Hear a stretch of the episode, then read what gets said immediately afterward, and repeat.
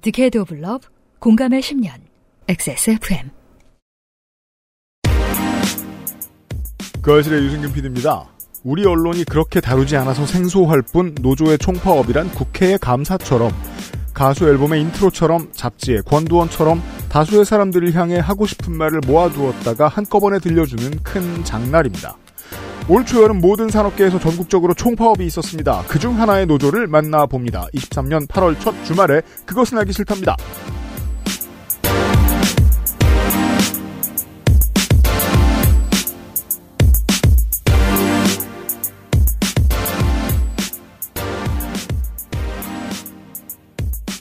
올해 칠월 삼십일과 삼십일일 조선, 매경, 머투, 뉴스원, 한경, 헤럴드, 한국일보, 데일리안 등의 메이저 언론들이 약간씩만 다른 내용의 기사를 올렸습니다. 키워드는 대통령 짧은 휴가. 지난 정권 오 년 동안 저런 키워드가 쓰인 기사는 손가락에 꼽을 정도였습니다. 문 전 대통령이 수해로 인해 휴가를 반납했다가 구월 말에 하루 연차를 쓰자 이에 대한 설명을 한 기사가 몇 개 있었지요. 그런데 이번에는 휴가를 가기 전에 대대적으로 대통령이 짧은 휴가를 검토하고 있다는 사실이 보도됩니다. 홍보 효과를 어느 정도 누린 대통령은 실제로는 짧지 않은 육박 칠일로 풀 휴가를 썼죠. 이에 대해 케이티비는 내수 진작과 지역경제 활성화에 도움이 될 것이라 한 번 더 홍보해줍니다. 대통령이 휴가를 풀로 쓰는 건 좋은 일입니다. 앞으로도 권장되어야 할 겁니다. 대통령 말고도 더 많은 노동자들이 휴가를 이렇게 갈 수 있으면 더 좋고요. 그것은 알기 싫다 토요일 순서입니다. 잠시 후에 장기간 연차를 못 쓰는 대표적인 업종의 노조를 만나서 올여름에 했던 사업에 대한 이야기를 듣도록 하겠습니다. 저희는 이미 들었습니다. 윤세민 에디터와 제가요. 네, 안녕하십니까. 윤세민입니다. 많은 분들이 한꺼번에 오셨어가지고 윤세민 에디터는 밖에 있었고요. 꽉 네. 찼어요. 스튜디오가.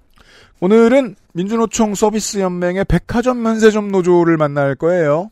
우리가 팬데믹 기간에 한번 당시에 샤넬 코리아 지부장님을 만났던 적이 있습니다. 아, 그렇죠. 네. 그분이 상급 노조 위원장이 되셨어요?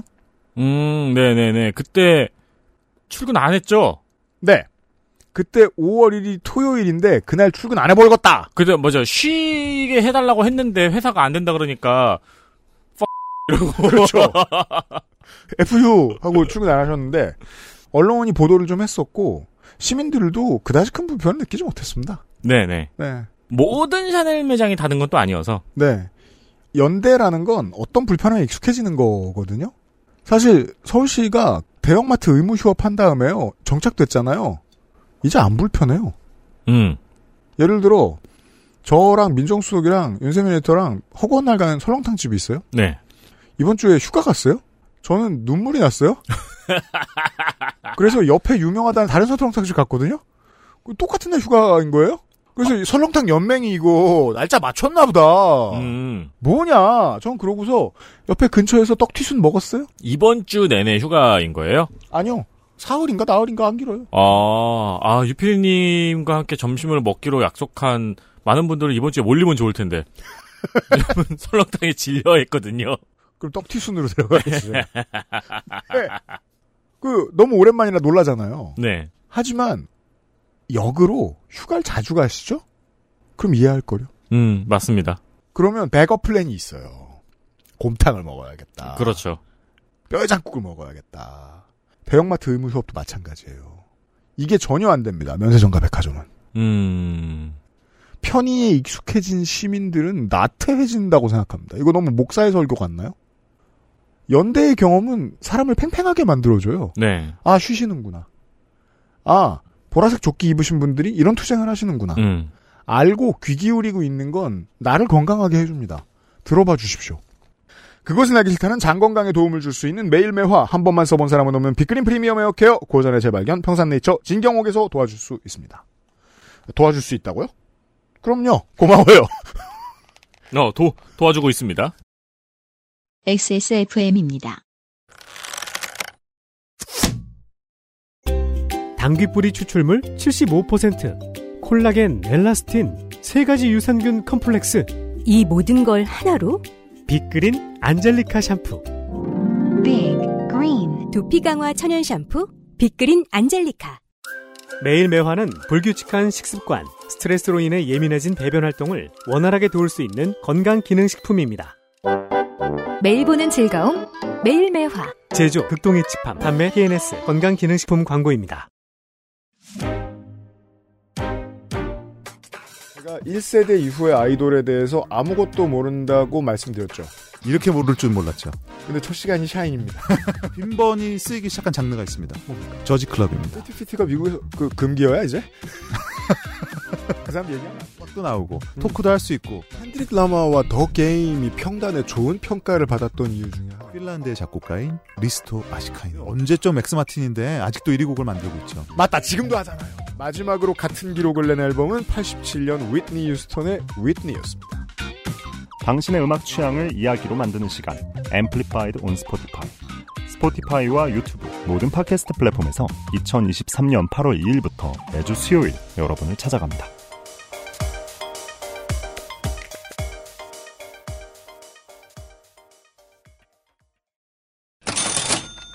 도와줄 수 있는 여러분들에게 고합니다. 광고 광고를 하겠습니다. 당신의 성공에 조금이나마 보탬이 될 수 있습니다. 엑스에스에프엠과 함께 한다면요. 그럼요. 그 광고 광고를 하니까 효과가 있어서 좋아요. 요새 상담도 하고요.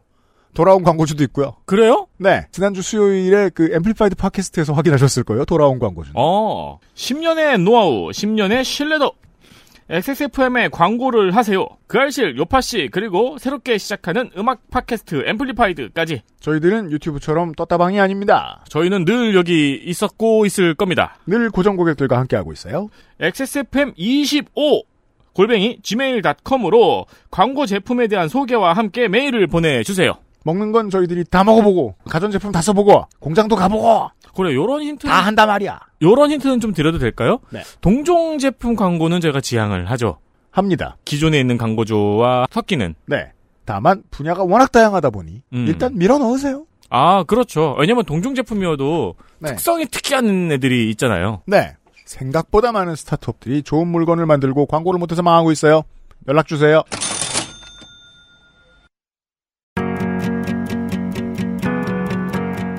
이십일 세기 노동운동 라이프스타일 가이드북 좋게 된 땡땡땡.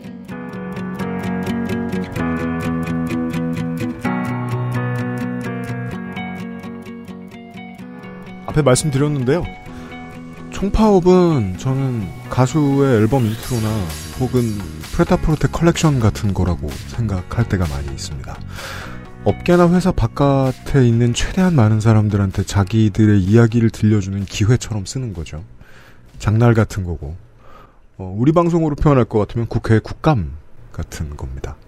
그래서 한두 군데 노조의 이야기를 듣는 데만 해도 사실은 수십 시간 걸릴지도 몰라요. 이런 때는 총연맹을 불러서 물어보는 것보다는 조금 더 세분화하는 게 좋겠습니다. 저는 정말 이번에 그냥 랜덤으로 한번 뽑아봤습니다. 그런데 지난번에 한번 만났던 분이 오셨습니다. 민주노총 서비스연맹 백화점 면세점 판매 서비스 노조의 분들이 쭉 앉아 계시고요. 안녕하세요. 안녕하세요. 안녕하세요. 어, 인사하는데 시간을 좀 쓰겠습니다. 네. 우선은 김소연 위원장님이 계시고요. 네, 안녕하세요. 김소연입니다. 팬데믹 때 뵙고 한 이 년 만에 뵙는 것 같습니다. 네, 벌써 이 년이 됐군요. 그새 영전하셨네요. 좋은 일은 아니에요, 그죠? 예, 지부장이었는데. 예. 산별노조 위원장님도 있어요. 음. 아, 그리고 제 반대쪽에 한채윤 샤넬 코리아 지부장님이 앉아 계십니다. 안녕하세요. 네, 안녕하세요. 네, 위원장님 후임자시네요. 후임자 후임으로 왔습니다. 네, 지금의 위원장님이 샤넬 코리아 지부장을 꽤 오래 하셨어요. 네. 제가 기억하기로는 입사한 것도 이제 막 한 이십 년 되고 막 이랬던 음. 분이잖아요. 네, 네, 네. 예, 지부장님도 마찬가지인가요? 어, 위원장님이 어, 십몇 년을 오래 하시는 동안에 저도 그 안에 같이 구 년 정도, 어, 거의 십 년 가까이 같이 집행부로서 활동을 어, 했고요. 오른팔? 네, 어, 오른팔에서 조금 먼. 어, 그렇게 같이 현장 간부로 하면서 같이 일을 하다가 작년에 선거 통해서 지부장을 하게 되었습니다. 사 번이 실례지만 어떻게 되십니까? 사 번이요? 네. 몇 년 차? 어, 지금 이십이 년 차. 이십이 년 차요. 네. 네. 이십일 세기가 열리자마자 샤넬 코리아 직원이 되셨.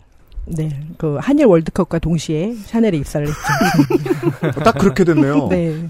이십이 년 뒤에 노조 주부장이 될 거라고는 예상 안 하셨을 거 아니에요? 전혀 못했죠. 전혀 어, 예상 안 네네네. 하셨을 거 아니에요? 그때 샤넬을 굉장히 사랑하는 직원의 한 명이었어요. 지금 뭐 증오하세요? 어, 지금은 애증이죠, 애증.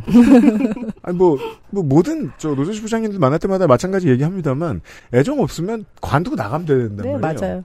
왜냐하면 사람들은 사랑하는 방식은 여러 가지가 있거든요. 방식이. 저는 네. 샤넬을 사랑하고 있었기 때문에 이렇게 오랫동안 직원을 근무를 했지만 이런 지부장이나 이런 노동자 일을 하면서도 저는 다른 방식의 샤넬을 사랑하는 방식이라고 저는 생각을 할 수 있다. 하는 어, 그렇죠. 것 같아요. 네. 조합에 있기 전에는 판매직이셨어요. 네, 맞아요. 어, 판매에서 매니저 리더에서 점장 역할을 하고 있었어요. 저는 그게 좀 특이하다고 생각했어요. 매니저도 점장님도 결국은 주로 서 계시잖아요. 음, 네, 맞아요. 저게 몸이 그렇게 오래 버틸 수 있는 직업은 아닌 것 같다는 생각 많이 했는데 음. 음. 이따 그건 우리가 할 얘기 중에 많이 녹아있으니까 좀 자세히 얘기해 음, 네. 보죠. 그 옆에 앉아 계신 분이 최자현 삼경무역 지부장님이시죠? 반갑습니다. 네, 안녕하세요. 최자현입니다. 지난번에는 제가 아무것도 몰랐다가 이제 좀, 좀 공부를 해서 알아요. 이 브랜드 이름 랑콤 키엘 조지 알마니 헬레나 로빈스타인 비오템이라는 게 삼경무역이 여기에 이제 런칭해서 유통하는 브랜드들인 그, 거죠. 그렇죠. 로레알로부터 그걸 로레알. 받아서 예, 아, 예, 예, 받아서. 로레알 브랜드. 예. 예. 음, 그걸 이제 주로 면세점에 입점해 있는 건가요? 예. 이 회사는 면세점만 음. 하는 거죠. 면세점만. 예. 네. 지회장님도 이 회사에 들어오신 지 오래되셨습니까? 저는 구십구 년 십이월 네. 십육 일날 입사했어요. 사반세기가 됐어요, 횟수로. 네, 구십구 년. 판매직으로? 예, 예. 최초에 일하셨던 곳이 어디였어요? 그냥 저는 이 삼경에 네. 처음이자 쭉 이 회사에 계속 뼈를 묻고 있고요. 그때 그 면세점 구십구 년 십이월 십육 일 삼경에 들어와서 면세점 어디 면세점? 그때는 이제 김포공항. 김포공항. 예, 김포공항 관광. 맞다, 인천공항 없던 때다. 없던 때예요. 인천공항. 아. 영종도가 엠티촌일 때예요. 예, 예, 없고 네. 김포공항 관광공사가 김포공항 하고 있을 때. 예. 그때 이제 입사해서 하고 있다가 이제 인천공항 생기면서 저희가 이제 그쪽으로 이동한 거죠. 삼성동 면세점도 없던 때였던 걸로 기억하는데 그때쯤이면. 네. 그러면 거의 뭐 유일한 수준의 큰 면세점이 김포에 있던 시절이. 그죠. 그때가 김포가 가장 네, 큰 면세점이었죠. 상관없는 얘기인데 그때 입사하신 분들 자부심이 대단할 것 같기도 해요. 잡으시며? 그런 거, 그런 거. 어, 그런 거 없는 것 같은데. 왜냐면 그 분야의 최초들이라고 볼 수 있으니까. 음. 아 그런가? 뭐 여하튼 어, 선배 언니들도 뭐 많이 지금도 계시니까. 아 선배 언니도 아직도 계세요? 예. 그렇죠, 그렇죠. 음. 예, 예, 예. 조합 일을 하신 지 얼마쯤 되셨어요? 제가 이십일 년 팔월 며칠, 팔월 십, 십 이십사 일인가? 그때가 이제 저희가 지부 설립일이거든요. 아, 예. 네, 삼경무역 지부가 예, 예. 이 년 전에 생겼어요. 예, 예. 음. 그래서 저희는 이제 신생 노동조합이죠. 아, 이 회사도 이제 전국 면세점에 다 네, 네. 예, 유통하고 납품하고 이제 지점을 운영하는 곳인데 이렇게 네. 오래된 회사인데 노조는 재작년에 처음 생겼다. 그렇죠. 그동안은 저희가 노동조합의 필요성을 못 느꼈고 그래요. 음. 노동조합에 솔직히 니은자도 몰랐어요. 관심도 없었고. 원래 예. 뭐, 바깥에 있는 사람들은 다 모릅니다. 아, 예, 예, 예, 예. 이십삼 년간 몰랐고 몰랐고 아마 지부장님 주변의 다른 직장 동료들도 필요성도 못 느꼈을 수도 있고. 그 옆에 이제 브루벨 브루벨이 있었죠. 노동 면세점에 이제 노동조합이 몇 지부장님을 소개하겠습니다. 예, 예. 몇 군데가 있긴 했었는데 제 노조 한에 저 사람들 아니요. 그냥 네. 그런 것 그런 지식조차도 없었어요. 그냥 뭐 왔다 갔다 누군가 하는구나 이 정도 생각이었지 저희는 전혀 관심이 없었어요. 예를 들어 정말. 간혹 이제 뭐 피오피가 선다거나 아 뭐 나눠주면 아 뭐 나눠주는구나 뭐야 뭐 뭐야 뭐 궁금해가지고 보면 뭐에서 아, 끝났군요. 네 뭐야 띠 보고 이제 모르니까 음. 아 그런 거 해? 그래서 아 뭐 서명운동 해? 그러면 아 하는구나 좀 해주실래요? 그러면 어 알았어 그냥 찍찍 사인아웃 끝. 그 정도였어요. 그 정도로 진짜 관심이 없었어요. 저희는. 그런데 이 자리에 와 계시고 지금 지부장이 되신 걸로 봐서 네. 그 사이에 큰 심경의 변화가 있었던 어, 그쵸, 것으로 그쵸, 알고 그쵸, 그쵸. 그 사정은 아마 잠시 후에 이야기를 네, 나눠볼 예, 수도 있을 그, 겁니다. 저희 묵어있던 게 올라왔어요. 좋습니다. 끝으로 좀 맞은편에 앉아 계신 분이 김성원 백화점 면세점 판매 서비스 노조 사무처장이신데요. 네, 안녕하세요. 김성원입니다. 이분은 브루벨 코리아 지부장이십니다. 이 브루벨 코리아라는 회사 제가 홈페이지를 보고 예. 이거 뭐야? 하고 아득해졌습니다. 엄청나게 많은 브랜드를 수입해오네요? 예, 약 사십 개 정도 어, 브랜드를 면세점에서 주로 유통하고 있는 회사입니다. 이것도 주로 면세점? 예. 그러면 우리는 면세점에 가면 브루벨 코리아의 직원들을 어디서 만납니까? 선글라스 섹션이요? 주로 이제 큰 브랜드로 보면은요. 네. 루이비통, 크리스찬 디올 이런 데들, 뭐 펜디라든가 네. 지방시 이런 데들이 다 저희가 유통하고 있는 회사들이에요. 브랜드. 음, 정확히 구분하자면 따로 놓여져 있는 그 하이패션 매장 말고 네. 다른 아이템들이죠. 판매하는 것들이. 여러 가지가 있어서 뭐 사실은 저희는 네. 뭐 하나로 특정되지 않고요. 네. 부틱부터 잡화까지 거의 대부분의 것을 다 하는. 아 그래요? 예, 심지어는 아이 옷도 예, 봉뿌왕이라는 브랜드가 있는데요. 네. 그런 걸 판매하는 브랜드도 있고요. 술 같은 걸 판매하는 브랜드도 있고. 그러니까요. 아주 가깝게는 예, 위스키 브랜드도 예. 카카오 프렌즈까지 예 하고 있습니다. 카카오도. 어머 K에 카카오 프렌즈 있어. 예. 겐조 위에 있어요. 예. 이제 휴가철이 아니더라도 이제 공항 면세점에 들르는 되게 많은 시민들이 어, 브루벨 코리아의 매장이나 직원들을 만날 일은 있겠어요? 아, 굉장히 많죠. 아주 높은 확률로. 예, 그럼요. 아마도 면세점 안에 있는 회사 중에서는 가장 큰 회사 중에 하나일 것 같아요. 한국에 계신 청취자분들은 한 번쯤은 마주쳤다라고 봐도 될 것 같네요. 예, 외국을 가시기 위해서 면세점을 들렸다면은 아마 한 번쯤은 만났을 것 같습니다. 네, 그렇습니다. 생각컨대 우리가 저 에스피씨 얘기할 때도 그런 얘기 했지만은, 한국에서 사는 사람들이 국적과 무관하게 가장 많이 만났을 법한 사람들의 음. 산별로조라고 생각합니다. 예. 음. 우선 저 위원장님한테, 그때는, 우리 이 년 전에 만났을 때는 샤넬 지부장이셨는데, 그때가 우리가 사월 이십구일인가 삼십일인가에 녹음을 했었어요. 네, 맞아요. 제가 그때 설명을 해드릴게요. 그때가 오월 일일 노동절이 코앞이었고, 그때가 토요일이었어요. 음. 근데 원래 면세점은 토요일이랑 일요일에 쉬지 않는단 말입니다. 그래서 토요일이랑 일요일을 쉬지 않는 날로 회사가 치다가 갑자기 토요일이 노동절이랑 겹치니까 회사가 토요일은 사실 노는 날이다 네네네. 라고 말을 바꿨었거든요. 그 다음에 결과적으로는 그냥 다시 나오는 걸로 뭔가 이상한 마법을 부렸는지. 그래서 거기에 화가 나셔가지고 단체로 출근 안 하기로 하셨었어요. 네, 맞아요. 안 하기로 했다까지의 이야기를 하고 우리가 헤어졌었어요. 음. 그때 결과 어땠는지 다시 얘기해 주실 수 있어요? 결국 안 나갔죠. 안 나갔어요. 네. 그래서 뉴스에도 나왔어요. 예예. 예, 예. 예. 휴일 권리를 행사한 거죠. 결국에는 대치 중이었는데 회사 입장 바꾸지 않았고 네. 우리는 다 쉬었습니다. 그리고 나서 결과적으로는 바뀌었어요. 그게 너무 말이 안 된다. 회사가 바꿔줬어요? 네. 그리고 나서 빨간 날이 빨간 날이라고 이제 표현하면 토요일이랑 일요일이 네. 노동절과 겹치면 음. 추가로 휴일을 음, 하루 더 노사. 부여하는 걸로 노사 간에 합의를 했죠. 아... 그 해 십이월에 했죠. 네. 네. 아마 뭐 몇 년에 한 번이겠지만 그쵸? 일단 승리하셨네요. 어, 그 다음 해가 아마도 일요일인가 또 한 번 겹치었을 거예요. 그때 쉬었어요?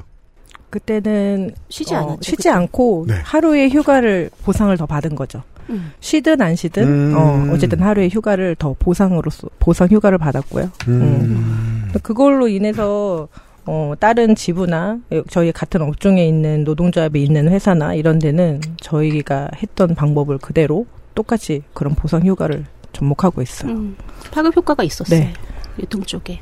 상경무역 지부장님의 이십오 년 이쪽 인생에서 저게 뭐야 했을 때 그 뭐가 주는 경험이 가장 큰 순간이 그때였을지도 몰라요. 음. 어? 저기 매장 쉰다. 기억나세요 혹시? 제가 왜 이 말씀을 드리 이게 그 이쪽에서 일하시는 양반들이 건너 건너 서로 다 쳐다보잖아요. 네네. 어디 있는지 다 알고 뭐 시간 오래 지나면 오랫동안 일하신 분들은 누가 누군지도 다 아는 수준일 거 아니에요. 네. 근데 어떤 회사가 어떤 특정 휴일을 보장받더라 라는 냄새는 좀 잘 맡아지거든요. 맞습니다. 예, 이게 사무실 안에 갇혀 사는 사람들하고 다르게 네. 옆에 회사 저거 노네 하고 음. 안단 말이에요. 음, 네, 맞아요. 그때의 성공이 이 업계 전체에 있는 직원분들한테 어떤 메시지가 되지 않았을까? 이 년 사이에 조합원이 좀 늘었습니까? 그 무렵 당시에 사실은 면세점의 세 개 삼 사가 어, 그것을 계기로 한 건 아니지만 노동조합의 활동과 연이어서 아무튼 이 년 상간에 조합원 수가 늘었죠. 팬데믹 때. 네, 육천칠백 명 정도 늘었죠. 아, 어, 실제 처음에 는 거는 네. 구백 명 정도 늘었고요. 네. 근데 그 사이에 이제 어, 회사가 약간 감원 비슷하게 희망퇴직을 하게 되면서 그건 인원이 뭐 좀 코로나 때문입니까? 예. 네네. 네. 그러면서 지금 현재 한 칠백 명 정도 는 상태로 한 이백 명이 준 상태가 된 거죠. 아, 그건 감원의 여파고 네네. 팬데믹 때 확실히 좀 늘었다. 다른 네. 이유도 있습니까? 노조에서 분석하시는? 그 부분은 삼경무역 지부장님이 아주 소상하게 잘 아실 거라는 생각이 드네요. 왜냐하면 뉴비시니까요. 예. 어, 그 사이에 줄어든 건 이제 권고사직이고요. 네. 그다음에 지금 저희가 떠안고 있는 가장 중요한 문제 중에 하나가 저희가 임금 구조가 저희가 푸시머니하고 인센티브가 되게 많은 구조였었어요. 푸시머니 혹은 경로 조성금. 원래의 의미로는 제품의 공급가를 깎아주면서 판매 촉진을 요구하는 일종의 촉진 공제이지만 국내에서는 판매점의 관리자 혹은 판매 직원 당사자에게 직접 지불하는 판매 촉진 장려금을 뜻하는 경우가 더 많습니다. 근데 이제 코로나 기간 동안 그게 없다 보니까 애들이 고유, 임금이 지금 되게 작은 상태거든요. 그래서 네. 더 좋은 직장으로 지금 떠나고 있는 상황이에요. 이직률이 더 늘었다. 예. 그래서 그때 당시를 조금 설명을 드리면은 어 사실 임금 구조는 모르겠지만 네. 적어도 내 통장에 찍히는 월급은 많았었던 거예요. 매출이 많으니까 인센티브가 많아지고. 상당수의 월급쟁이들이 인센티브 구조가 있을 경우에 내가 뭘 해서 이걸 받았는지 신경 안 쓰는 경우가 되게 많습니다. 음. 네네네. 예. 그런데 코로나가 딱 시작을 하면서 매출이 확 줄어버린 거죠. 그렇죠. 그랬더니 실제 내 월급이 보이는 거예요. 음. 예를 들면 삼백만 원 받던 사람이 음. 어느 날 갑자기 한 백팔십, 백오십을 받는 상황이 벌어진 거죠. 백오십이면 최저임금 위반이죠. 아, 뭐 그때 당시에 백팔십 정도로 기억을 합니다만 네. 그러다 보니까 아, 내 월급이 실제로는 거의 최저임금이었구나. 그럼 나머지는 뭐였을까 했더니 그게 다 이제 인센티브 같은 것들인 거예요. 항목에 대해서 그때 처음 관심을 네. 가지게 된 분들이 네네. 계시겠죠. 아, 예. 그러면서 거기에 대해서 이분들이 이제 약간 분노를 하셨던 것 같고 음. 또 두 번째는 공항이 팬데믹으로 뭐 문을 닫는다거나 하는 그렇죠. 상황들이 발생을 하니까 네. 회사에서 그 사람들한테 강제로 무급휴직을 시키게끔 하려고 했던 거예요. 그렇죠. 근데 사실 뭐 아시다시피 다들 이제 자기 생활을 유지해야 되는 사람들이잖아요. 네. 그러니까 당장 다음 달부터는 월급이 안 나온다는 음. 그런 생각 때문에 이제 걱정이 앞서면서 그때 노동조합의 문을 두드리게 된 것 같아요. 지금 여기 계신 모든 분들이 업력이 엄청 기세요. 예. 한 곳에서 계속 월급 받고 살았으면 그게 내 세계가 되잖아요. 음, 네네. 거기서 갑자기 급여가 줄은 것도 무서운 일인데 무급휴직을 준다. 예. 그리고 이천이십 년, 이십일 년만 해도 언제 팬데믹 체제에서 벗어날지 몰랐기 때문에 무급휴직이 시작됐으면 이게 언제 끝날지에 대한 가망도 없는 때였잖아요. 네, 맞아요. 결정적인 계기를 알겠네요. 많은 분들이 노조의 문을 두드리시게 된. 예, 음. 그럼요. 음. 그리고 지금입니다. 지금은 공항이 미어 터집니다. 예, 다시 돌아오기 시작했습니다.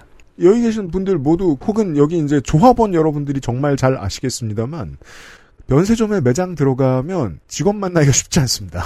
올 여름에는 음. 손님들이 줄 서 있어가지고 네네. 예 향수 테스트 보기도 어려운 지경입니다. 예. 매출이 확 늘었다는 거예요. 네. 많은 게 옛날처럼 돌아왔을까요? 돌아온 것도 있고 또 돌아오지 않은 것도 있다라고 보면 될 것 같은데요. 고객들은 계속 늘어나고 있는 것 같아요. 저희가 엄청 늘었을 거예요. 예, 자료로 조사한 바에 따르면은 이천이십 년 초에 네. 어, 월 외국인 입국객 수가 백이십만 명 정도라고 하거든요. 네. 근데 지금 팔십육만 명, 뭐 구십만 명 정도가 되고 있어요. 그러니까 거의 이제 입국객은 외국인 입국객은 돌아왔다는 얘기가 돼요. 음. 그게 하나가 있고 어, 매출도 이제 계속 올라가고 있는 추세거든요. 네. 근데 직원은 안 돌아왔죠. 매출은 돌아왔고 고객은 돌아왔지만 직원은 안 돌아오고 그냥 거의 그대로 있는 상태인 것 같아요. 지금 현재는. 이십일 년도에 위원장님하고 얘기할 때도 그때도 이미 원래 있는 인력으로 휴일을 챙기지 못하는 수준이라고 우리가 대화를 나눴던 그쵸. 기억이 나는데 네. 공항에 가보는 소비자들의 체감은 훨씬 다르거든요. 면세점과 백화점에 가는 사람들은 손님이 왜 이렇게 많아 싶단 말이에요. 요즘은. 네.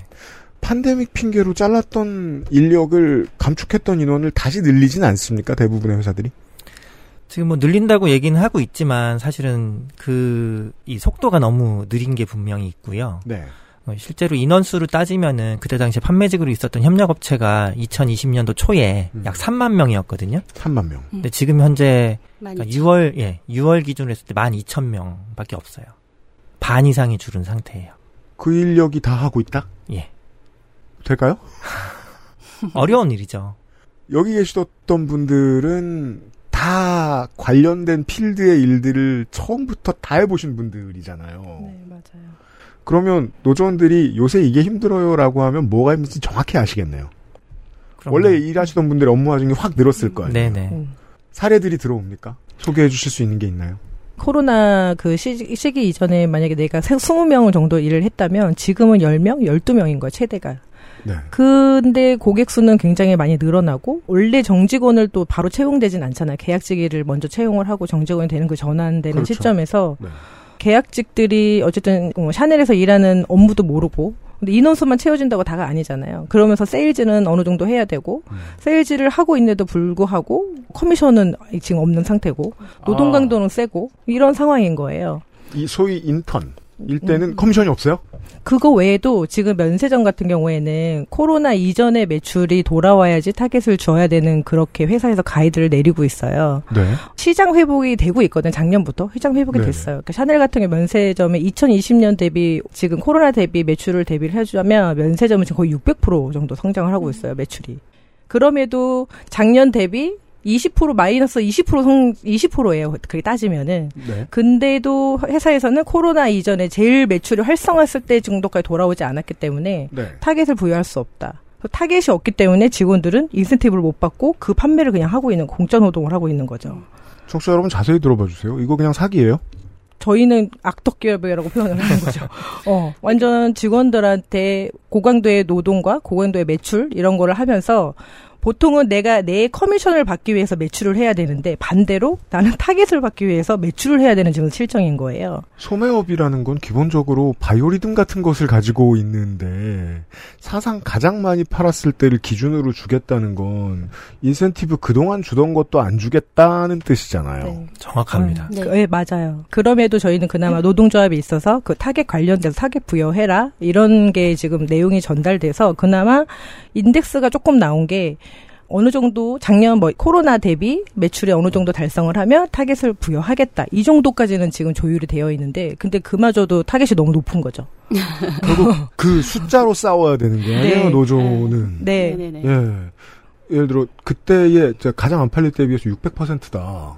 그러면은 사실은 이거 뭐 한 사백오십 퍼센트에서 사백 퍼센트 정도만 넘어가도 줄 수 있는 거 아니냐. 저희는 오십 퍼센트나 오십 퍼센트 이상만 넘어가도 그래도 시장 회복이 어느 정도 된다고 보는 거죠. 어쨌든 예. 매출이 발생을 하고 있잖아요. 그럼 실제로 네. 그 순수익은 회사로 돌아가고 있을 네. 게 분명하니까. 네. 그럼에도 불구하고 그 정도의 시기에만큼의 타, 매출이 안 나오기 때문에 타겟 부여를 못한다. 이런 제도를 지금 뿌리고 있어요. 그러면 음. 오래전부터 계속해서 판매직으로 일하시던 분들은 실소득이 줄어들었을 거라고 봐야 될 것 같아요. 많이 줄었죠. 커미션이 또 샤넬은 또 커미션의 인지도가 높은 편이에요. 그래요? 그러다 보니까 자기의 기본급만 받은 상태에서 또 단축 근무를 했으니까. 커미션의 인지도가 높다는 것은 직원 여러분들이 커미션이 어떻게 돌아가는지에 대해서 많이 이해하고 계시는 편이다. 네, 그래도 이해하는 편이에요. 그럴까요? 어. 노조가 노력했기 때문일까요? 계산법을 알려준다거나. 음, 계산법은 이미 보통 직원들은 본인의 월급이기 때문에 계산을 직접 해보는 직원들이 있기도 하고요. 음. 그리고 내가 이 정도 달성했을 때 어느 정도 예상되는 계산법이 다 있거든요. 그거를 음. 계산할 수가 있고 네. 그리고 못 받았을 때 굉장히 힘들어지는 경우가 되게 생겨요. 그 샤넬이 커미션 판매수당이라고 우리가 표현하면 될 것 같은데, 회사마다 다 명칭 뭐 커미션이든 음. 인센티브든 이거는 뭐 임금이 아니다 이렇게 주장은 현재 하고 있는데, 노동자 입장에서는 임금이거든요. 여지까지 내가 실제 소득으로 자리 잡고 있던 임금이었는데 이게 이제 훅 빠지거나 줄어들거나 들쭉날쭉하거나 이런 상황에서 회사들은 이게 임금이 아니다, 고정적 임금이 아니다. 근데 그걸 가지고 저희는 계속 이용당한 거잖아요, 결국에는. 그래서 샤넬이 이 판매 수당이 다른 회사에 비해서 임금으로서의 의존도가 높아요. 실질적인 돈 현장에서. 얘기를 좀만 더 꺼내볼까요? 예를 들어 뭐 그동안 계속해서 팬데믹 이전까지 뭐 한 삼백만 원에 삼백오십만 원을 월에 받는 게 비교적 당연하게 여겨지던 연차가 꽤 쌓인 판매직이다. 뭐 십오 년에서 이십 년차 판매직이다. 그랬으면 지금은 그것보다 수익이 훨씬 낮아졌을 거라는 거죠? 네. 특히나 면세는 아까 얘기했던 그 목표를 주지 않았기 때문에 임금도 지불할 수 없다라는 그런 그리고는, 기준으로 아예 그 없어진 거예요. 일정 부분이 임금이. 목표를 천삼 개까지 끌어올렸고요. 회사는. 근데 이제 그것도 겨우겨우 이제 고객이 좀 돌아오고 매출이 좀 일어나니까 타겟을 부여하겠다라고 했는데 이만큼 해놓고 높여놓고 그건 백화점 현장도 마찬가지죠. 음. 물리적으로는 불가능할 거예요. 왜냐하면 일손이 모자라져서. 네, 맞아요. 그래서 뭐 있죠. 회사에서는 막 인원 채용을 빨리 하겠다 하지만 전혀 그렇게 눈높이 직원하고 눈높이가 맞지 않고 또 샤넬은 백화점과 면세점을 같이 하고 있는 사업장이다 보니까 면세점은 타겟을 받질 못해서 인센티브 그 판매 수당을 못 받고 백화점은 타겟이 너무 높아서 달성을 못해서 커미션을 못 받는 상황인 거예요. 실정이 한 달에 매장마다. 네. 여기는 현대, 코엑스, 네. 그리고 여기는 뭐 인천공항 이렇게 음. 있었으면은 그 매장의 작년 대비 그리고 지금 현장의 그런 뭐 시장 추이를 봐서 음. 본사에서 목표를 주는 거예요. 너네는 이 매출을 해야 되는 목표. 아. 만약 일억 구천, 뭐 삼억 구천, 네 매출 목표. 매출 목표. 네. 면세점은 그런 게 없습니까? 있었는데 코로나 이후로 없어졌는데 네. 시장 흐름에 시장이 조금 회복되고 매출 발생함으로 인해서도 타겟을 안 주고 있는 거죠. 목표를. 그 매출 목표를. 그러니까 판매 수당을 못 받는 거예요. 직원들은. 판매를 하고 있는데도 불구하고. 그럼 판매하고 싶지 않죠? 당연하죠. 그런데도 나는 그 타겟을 그, 그 판매 수당을 받기 위해서 매출을 지금 하고 해야 되는 상황인 거예요. 하지만 실제로 본사에서는 분명히 그 목표치를 가지고 있을 거예요. 네. 노조에 밝히지 않고 판매직들에게 밝히지 않는 걸 가지고 있을 네, 거예요. 전혀 저희한테 공개 안 하죠. 그리고 그건 늘어난 순수익으로 본사에 반영이 될 거고 음. 다르게 말하면 판매직들의 낮아진 임금으로 반영이 될 텐데 제가 왜 베테랑을 말씀드렸냐면 십오 년 차, 이십 년 차에 엄마 아빠가 이 일을 계속하고 있으면 하던 일이니까 계속해야 되는데 아이가 열다섯 살에 스무 살이 됐는데 월급이 줄었다? 그건 죽으란 얘기예요. 맞아요. 언니, 언니들은 계속 해야 돼요? 계속 하던 일이니까? 그럼 인턴들이 그 모습을 보고 취업하고 싶지 않죠? 코로나 때 그래서 자연스럽게 인원 감축이 된 거예요. 어, 본인들이 그 시기를 버티지를 못하기도 했고, 그리고 샤넬은, 어, 면세점이 노동조합에 가입이 안 돼 있었어요, 사실은. 어, 근데 노면세점이 가입을 했던 시기는 그 코로나 터졌을 때, 그러니까 어쨌든 인천 공항에도 면세점으로 이용하는 고객 수가 확 줄었잖아요. 네. 아예 없다고 볼 정도의 시기였잖아요. 그게 없어지면서 직원들은 많고 고객은 없고 세일즈는 일으키지 않으니까 거기에 있는 면세점 직원들을 백화점으로 저희하고 뭐 개인 상의도 없이 거의 인사이동처럼 음. 백화점으로 하게 된 거죠. 네. 그리고 내가 여기서 하고 있지 않은 업무를 백화점에서 하면서 음. 거기에 대한 부당한 걸 대우를 느끼면서 그러면서 노동조합의 문을 두드리면서 노동조합을 다 전체적으로 가입을 같이 해서 그래서 지금 화장품 사업부는 샤넬은 다 노동조합에 가입되어 있거든요. 이런 게 보통 흔한 문제거든요. 다른 업장, 다른 업계에서도. 인천공항 면세점에서 일하던 사람이 멀리 발령되면 어디까지 발령이 나? 백화점에 있는 브랜드였으니까 백화점, 인천 근처가 백화점? 아니라 백화점 뭐 신세계 강남이나 뭐 아니면은 신세계 명동 이렇게 그 큰 행사에 무슨 행사를 이벤트를 해요. 네. 어, 그런 이벤트 하는데 그런 인력을 투입을 한다거나 영종도에 있던 사람을 강남으로 부른다. 어, 네 그렇게 그런 식으로. 면세, 음. 그걸 버틴 분들은 지금 이제 고용 부족에 의한 업무 하중에 시달리고 계실 거고요. 네. 엑스에스에프엠입니다.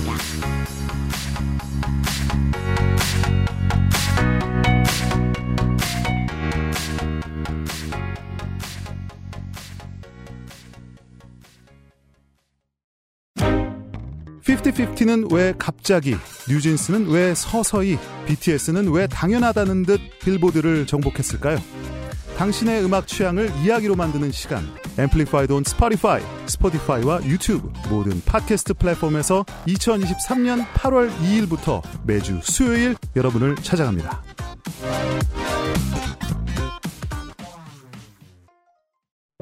진경옥은 물을 타지 않습니다. 진경옥은 대량 생산하지 않습니다. 진경옥은 항아리에서만 중탕합니다. 진경옥은 엄선된 원료만 사용합니다. 진짜를 찾는다면 진경옥입니다. 고전의 재발견 진경옥 평산 네이처. 같은 시작이지만 끝은 다르고 싶기에 재활용 플라스틱을 사용하고 비닐포장재를 줄이고 산책길에 버려진 쓰레기도 플러깅백에 담아보고 세상엔 작지만 우리에겐 큰 도전 Big Green 함께 걸어요. 자연주의 천연 샴푸 빅그린 슬슬 지부장님들 언성이 올라가려는 타이밍에 잠시 끊고 머리를 감겠습니다. 약산성 비건 샴푸와 최근에 니치 시리즈 신제품도 출시한 탈모 샴푸 라인업. 탈모 샴푸. 두피 트러블로 고통받던 사람들이 다수 정착하는 샴푸입니다. 칭찬을 많이 들어요. 그렇습니다. 이 샴푸를 빅그린을 혹시 한번 사신 다음에 네. 어머님께 한번 선물을 드려보세요. 그렇죠. 사람에 따라 다르겠지만 어머님들이 헤어 제품에 굉장히 민감하시더라고요. 그래서 저희 어머니는 야, 이 샴푸 뭐냐 하시더라고요. 샴푸뿐만이 아니라 뜨거운 호응을 만들어낸 바디워시. 향이 아주 좋아요. 임산부 라인, 베이비 라인 등 다양한 제품군이 있고요. 네. 자연 친화적인 성분 그리고 자연 친화적인 포장도 함께합니다. 칭찬 많이 듣고 있습니다. 그렇습니다. 빅그린은 주로 액세스몰에서들 많이 구매하시죠.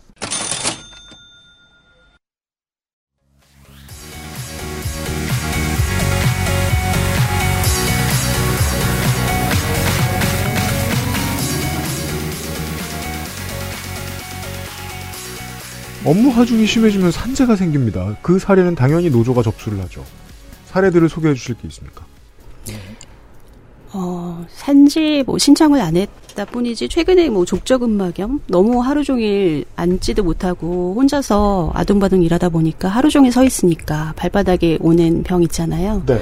족저근무 겸 이런 거 호소하시는 분 있고 위장병 이런 것도 달고 살고 왜냐하면 저희가 최근에 올해죠. 올해 그 백화점 면세점에서 일하는 노동자의 노동 실태 조사를 한 바가 있어요. 한 삼천 명 넘게 조합원뿐만 아니라 비조합원들도 거기에 노동자들을 확인해 보니까 열 명 중에 여덟 명이 밥을 못 먹고 일한다라고 했거든요. 밥을 못 먹는다. 네.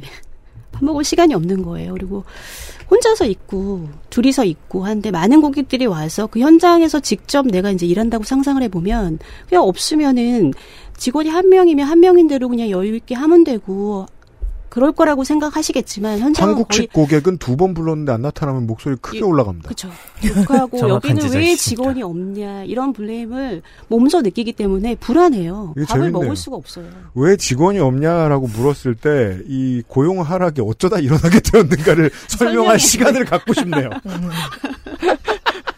그러니까요. 근데 그런 말하는 고객은 면세점 매장은 되게 크잖아요. 네. 하루 백 명씩, 이백 명씩 있겠어요. 네, 백화점 면세점 할 것 없이 면세점은 이제 고용이 인원이 줄어가지고 그런 상황들을 더 많이 겪는 것이고 백화점은 워낙에 인원이 없어요. 항상 아둥바둥 하거든요. 음. 족저근막염은 보통 이제 체중부하 활동 많이 하, 오래 서 있는 사람이 아니면 체중부하 활동, 스쿼트를 많이 하든지 등산을 많이 하든지 그러니까. 이런 사람인데 서 있다 족저근막염이 오려면은 죽어라 서 있어야 되거든요. 예. 그리고 족저근막염은 보통 걷거나 뛰거나 서 있지 말라고 하잖아요. 그렇죠. 지킬 수 없는 치료법이잖아요. 음. 네. 음. 근데 그거 외에도 하지정맥류는 일단 거의 직원들이 디폴트예요. 구십 퍼센트는 갖고 있는 상태예요. 네. 하지정맥류 위험한 그렇게, 거 아니에요? 그렇게 구십 퍼센트요? 어, 수술 많이 해요. 수술까지 단계 정도까지는 아니지만 거의 다. 하지정맥류는 다 갖고 있는 거죠. 기본적으로. 그러니까 직원들의 다리를 보면 모든 빨간 핏줄, 파란 핏줄이 다 튀어나와 있어요. 근데 그게 정맥까지 가, 하지정맥류까지 가지 않은 단계 정도지 굉장히 심각한 상태이긴 하죠. 어. 아유. 요즘은 이제 방광염도 얘기하시더라고요. 음. 음, 화장실을 못 가. 화장실을 못 가니까. 밥 못 먹는 것까지는 저는 뭐 자영업자라서 노동권이 없는. 바쁠 때 밥을 못 먹을 때도 있긴 한데. 근데 매일 밥을 못 먹는다.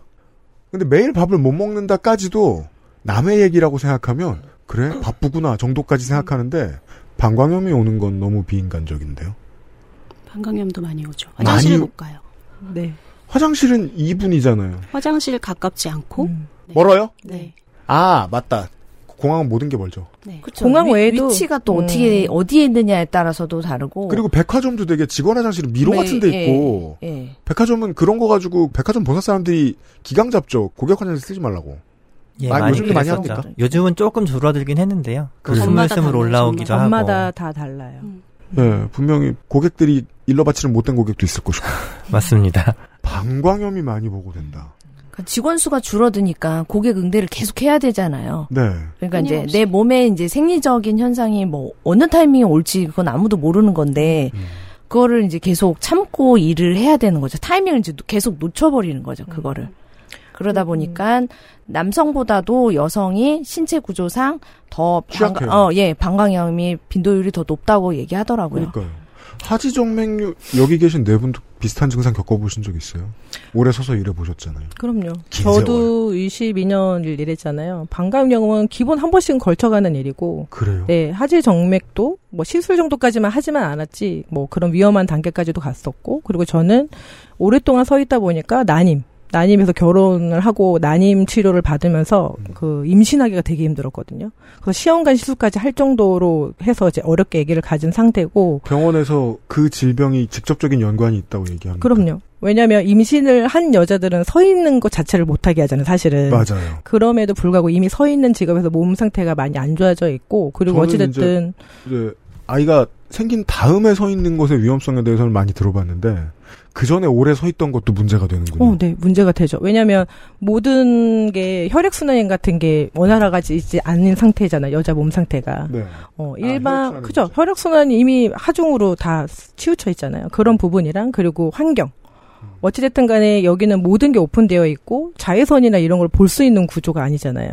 그렇기 때문에 사람이 이제 면역성 체계도 깨지고 모든 게 나는 어찌됐든 감정 노동을 하잖아요. 모든 고객을 상대를 했었을 때 그런 감정 스트레스를 받게 되면 그게 누적되는 거예요. 축적이 되는 거예요. 스트레스 지수가 굉장히 높게 나오거든요. 그게 모든 게 임신의 난임의 원인이 될 수 있다라는 거죠. 병원에서는. 아침 여덟 시에 나와서 밤 여덟 시에 퇴근을 뭐 더 늦게 하는 경우도 훨씬 많다고 들었습니다만. 근데 그 사이에 밥을 못 먹고 화장실을 못 가는 거면 햇빛을 못 보는 것도 추가 옵션이 되는군요. 음, 네. 그리고 또 오랫동안 서 있고 방광염도 걸리는 그런 문제뿐만 아니라 어쨌든 여자들은 한 달에 한 번씩 하는 생리적인 그냥 기본적으로 해야 되는 게 있잖아요. 그런 생리 기간에 그러, 그거를 빠르게 위생적으로 뭐 할 수 있는 시간도 없어서, 그러니까 그런 거로 질병이 더 생기니까 더 난임이 될 수도 있고, 그런 방광염이 더 많이 오는 거예요. 제 기억이 맞진, 맞는지 모르겠는데, 그런 장면이 하나 지금 문득 떠올랐어요. 제가 공항에 오랫동안 안쪽에 체크인하고 들어가 있다가, 왜 유니폼 입은 사람들이 커피 들고 대화하면서 움직이지 않지? 그게 너무 신기하다. 라는 생각을 한번 해봤던 기억이 문득 났어요. 왜냐면 보이지 않는 광경은 특이하지 않잖아요. 보이지 않으니까. 전 못 봤던 것 같거든요, 잘. 휴식 시간을 가지는 이제 면세점의 매장 유니폼 입은 직원. 실제로 못 그러는 거군요. 어, 백화점이든 면세점이든 직원들은 고객들이 보이는 그 동선이든 여기에서는 이미지를 고수를 하는 거예요. 직원들이 커피 들고 수다 떨고 다니는 모습 자체를 불편해하는 거고. 이미지 고수까지 시키기엔 너무 싼 값인데. 그렇기 때문에 직원 동선이라는 걸 만드는 거예요. 지금은 그래도 뭐 에스컬레이터 이용을 하고 전마다 다르긴 하지만 이게 조금 그래도 오픈되어 있지만 저희가 일했던 그 시절에는 고객 동선, 직원 동선이라는 게 따로 있었어요. 그렇게 미로처럼 직원 동선은 미로처럼 지하 삼 층, 지하 육 층까지 가서 옷을 갈아입고 다시 올라와서 고객은 절대 마주치지 않는 구조예요. 지하 육 층이요? 그렇게까지 가요. 가는 데도 있었어요. 어, 지하 사 층 뭐 이렇게. 지하 육 층이면 음. 지하 주차장 아래층이 또 그쵸? 있다는. 아래층에 뭔가 구석탱이에 라카시를 만들거나 어. 안 보이는 곳에. 배치를 하는 거죠. 음, 그리고 고객 화장실은 굉장히 깨끗하고 휴지 하나도 깨끗하게 정돈되어 있지만 직원 화장실은 일 층에 일하는 직원들만 해도 못해도 칠백 명, 뭐 팔백 명, 천 명까지도 될 텐데 음. 화장실 칸은 세 칸이에요.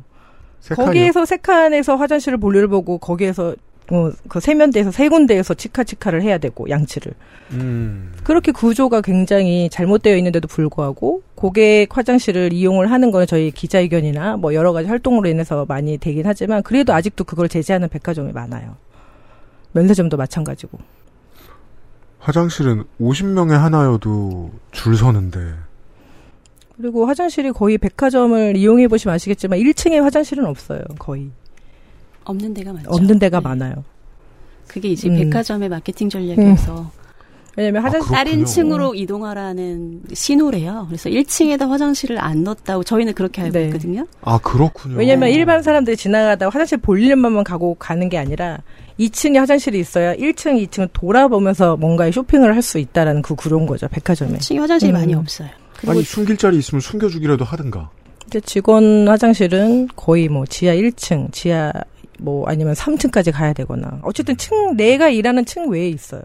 기본 화장실만 한번 갔다 오면 십오 분, 이십 분 기본으로 걸리죠. 들어보니 보통의 한국의 법원이나 여론의 분위기에 맞추자면 산재 인정받기 꽤 힘들게 돼 있는 산재들이네요. 다 산재인데. 네, 맞아요.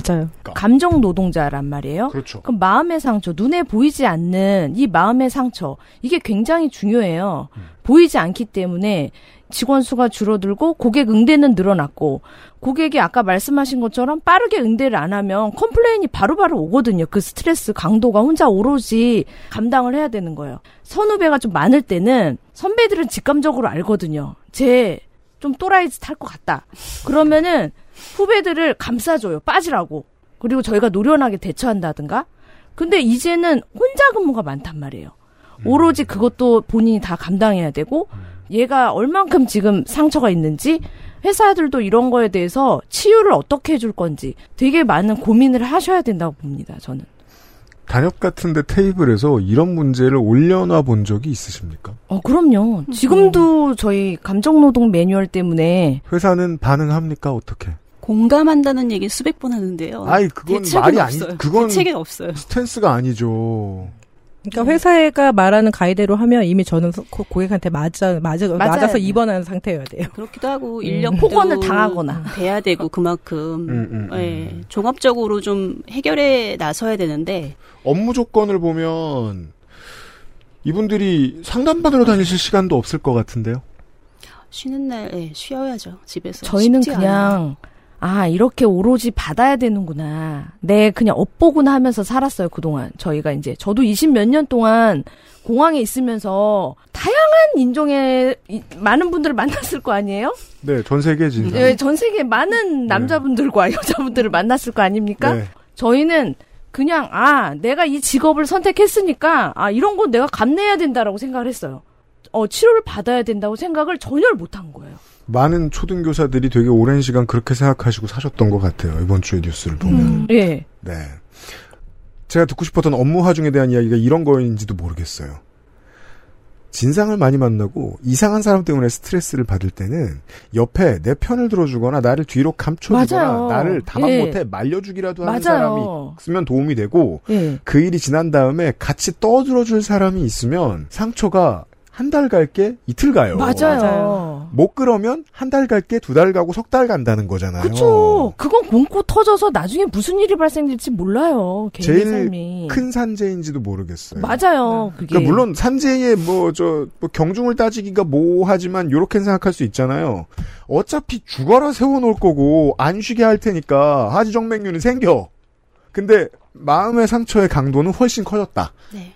인력 충원을 하지 않으니까. 그 말씀이죠. 문제는 그게 눈에 보이지 않는 거예요. 아무도. 맞습니다. 그러니까 당한 사람한테는 네. 너무 분명한데 네. 본사 직원한테는 안 보이죠. 안 보이는 거예요. 근데 저런 폭언이랑 이런 것도 문제지만 성희롱 발언도 굉장히 심해요. 성희롱을 하기도 하고 성적 수치심을 느끼게 하는 경우도 되게 가능합니다. 많고 그런 경우가 굉장히 노, 얘기를 하면 놀랄 정도로 심각한 내용 수준이 되게 많거든요. 음. 그래서 그런 내용을 조금 저희가 어 저희 산별에서 그 썰비툰이라는 그런 만화 그런 스토리를 좀 만화식으로 저희가 홍보도 네. 하고 하고 있거든요. 웹툰을 외주 주고 계시더군요. 네. 네. 재밌습니다. 한번 음, 보십시오. 음. 백화점도 똑같이 인력을 줄인 다음에 판정이 끝나고 안 늘렸습니까? 어... 자연적으로 퇴사율이 많아요. 워낙 그 면세점이랑 일하는, 똑같나요? 네, 그러니까.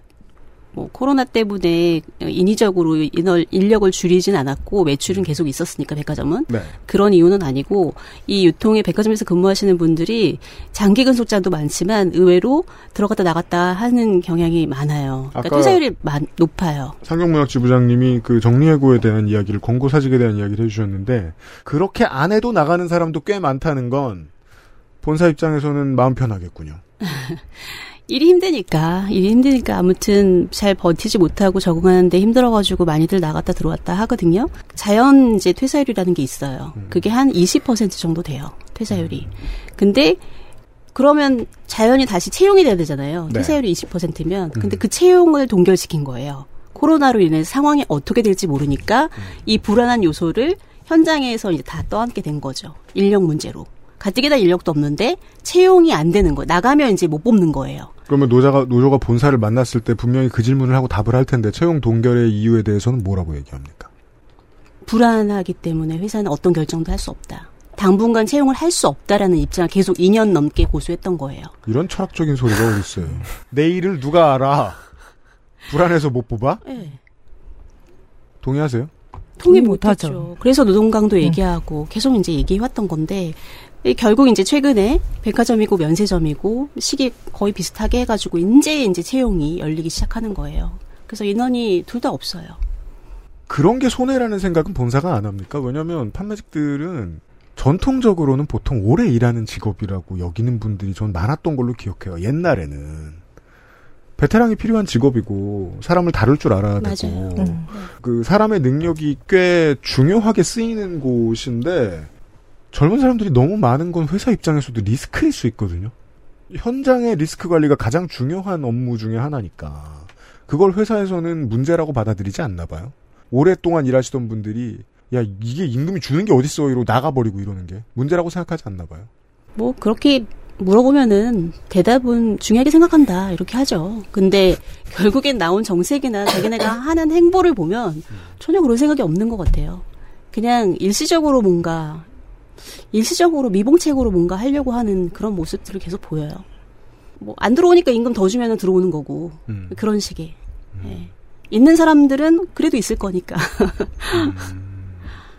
보통 대부분의 업계가 그런 생각을 가지고 있거든요. 경영 측에서. 이게 실제로 매출에 영향을 미치는 게 아니라든가. 결국 남겨놓으면 남겨놓은 사람들이 알아서 책임지게 돼 있다라거나. 이거보다 그냥 우리 회사가 이 경쟁에서 살아나는 게 더 중요하다. 이런 생각으로 사업을 하고 있나? 라는 생각이 들 정도로 과거에 그런 철학이라든가 뭐 이런 것들이 별로 안 느껴지거든요. 무엇이 경쟁인지 모르겠네요. 고객들도 그 매장에서 만족을 못하면 그 브랜드의 다른 매장도 안 가게 되는데. 알겠습니다. 관련된 기사들을 좀 찾아보니까 백화점의 매장이 아울렛이나 이런 데하고 다르게 혹은 이제 시내에 있는 곳들하고 다르게 점주가 따로 있는 경우가 별로 없다라고 들었어요. 백화점에는. 매장 관리인? 있고 중간 관리자를 네, 말씀하시는 점장님이 거죠? 네 있고 근데 어떤 매장들은 이분들이 본사로부터 받는 돈에서 직원 몫을 떼어줘서 그게 임금이 된다 직원에 이런 경우가 많아요?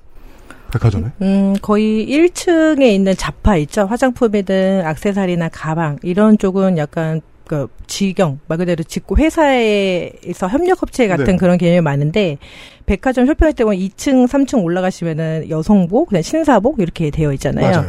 그런 쪽 브랜드는 거의 중간 관리라는 그런 개념을 써요. 말 그대로 내가 지금은 저는 여기 샤넬의 점장이라면 거기는 거기의 매니저는 중간 관리 개인 사장인 거예요. 그러니까 회사에서 내가 어 매출을 오늘 요번 달에 일억 오천을 팔았으면 음. 일억 오천에서 수수료가 이십이 퍼센트 뭐 십 퍼센트를 그 사람마다 다 틀려요. 계약하는 게. 음. 그러니까 그 수수료가 만약에 이십이 퍼센트면 그 수수료 일억 오천에 대해서 이십육 퍼센트의 수수료를 받아서 네. 그 돈을 받고 그 자기가 부리고 있는 직원들을 월급을 주는 거예요. 그 돈에서? 네. 그 그러면 돈에서. 저라도 누구 고용하고 싶지 않을 것 같아요. 그렇기 때문에 거의 휴무도 안 하게 되는 경우고 직원들을 쓰더라도 최저시급에만 맞추는 정도로 근로계약서 그냥 그 기본적으로 지키는 정도로만 하고 음. 그 본인은 거의 안 쉬거나 아니면 채용을 하더라도 잠깐 잠깐 단타로 일할 수 있는 있죠. 파트타이머나 뭐 이렇게 음. 한다거나 왜냐면 내가 그만큼 그 임금을 안 주려면 저한테 이익이 될 거 아니에요. 네.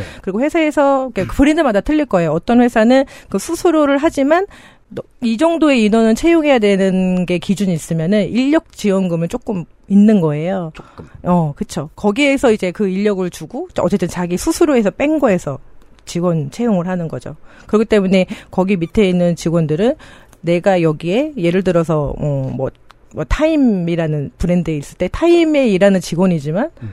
타임의 그 본사 밑에 있는 직원은 또 아닌 거죠. 그러네요. 자, 음, 그런 개념인 거예요.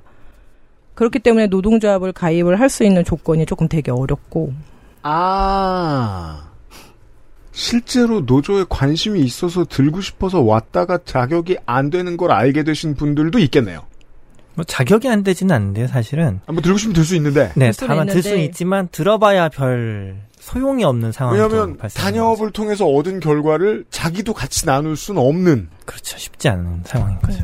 이렇게 세 명이 일하는데 이분이 사장이잖아요. 네. 이게 어떤 조건을 따내도 음. 같이 일을 했을 때 불편해지겠죠. 그 조합원이 된다고 했었을 때. 그런 문제도 있죠. 네.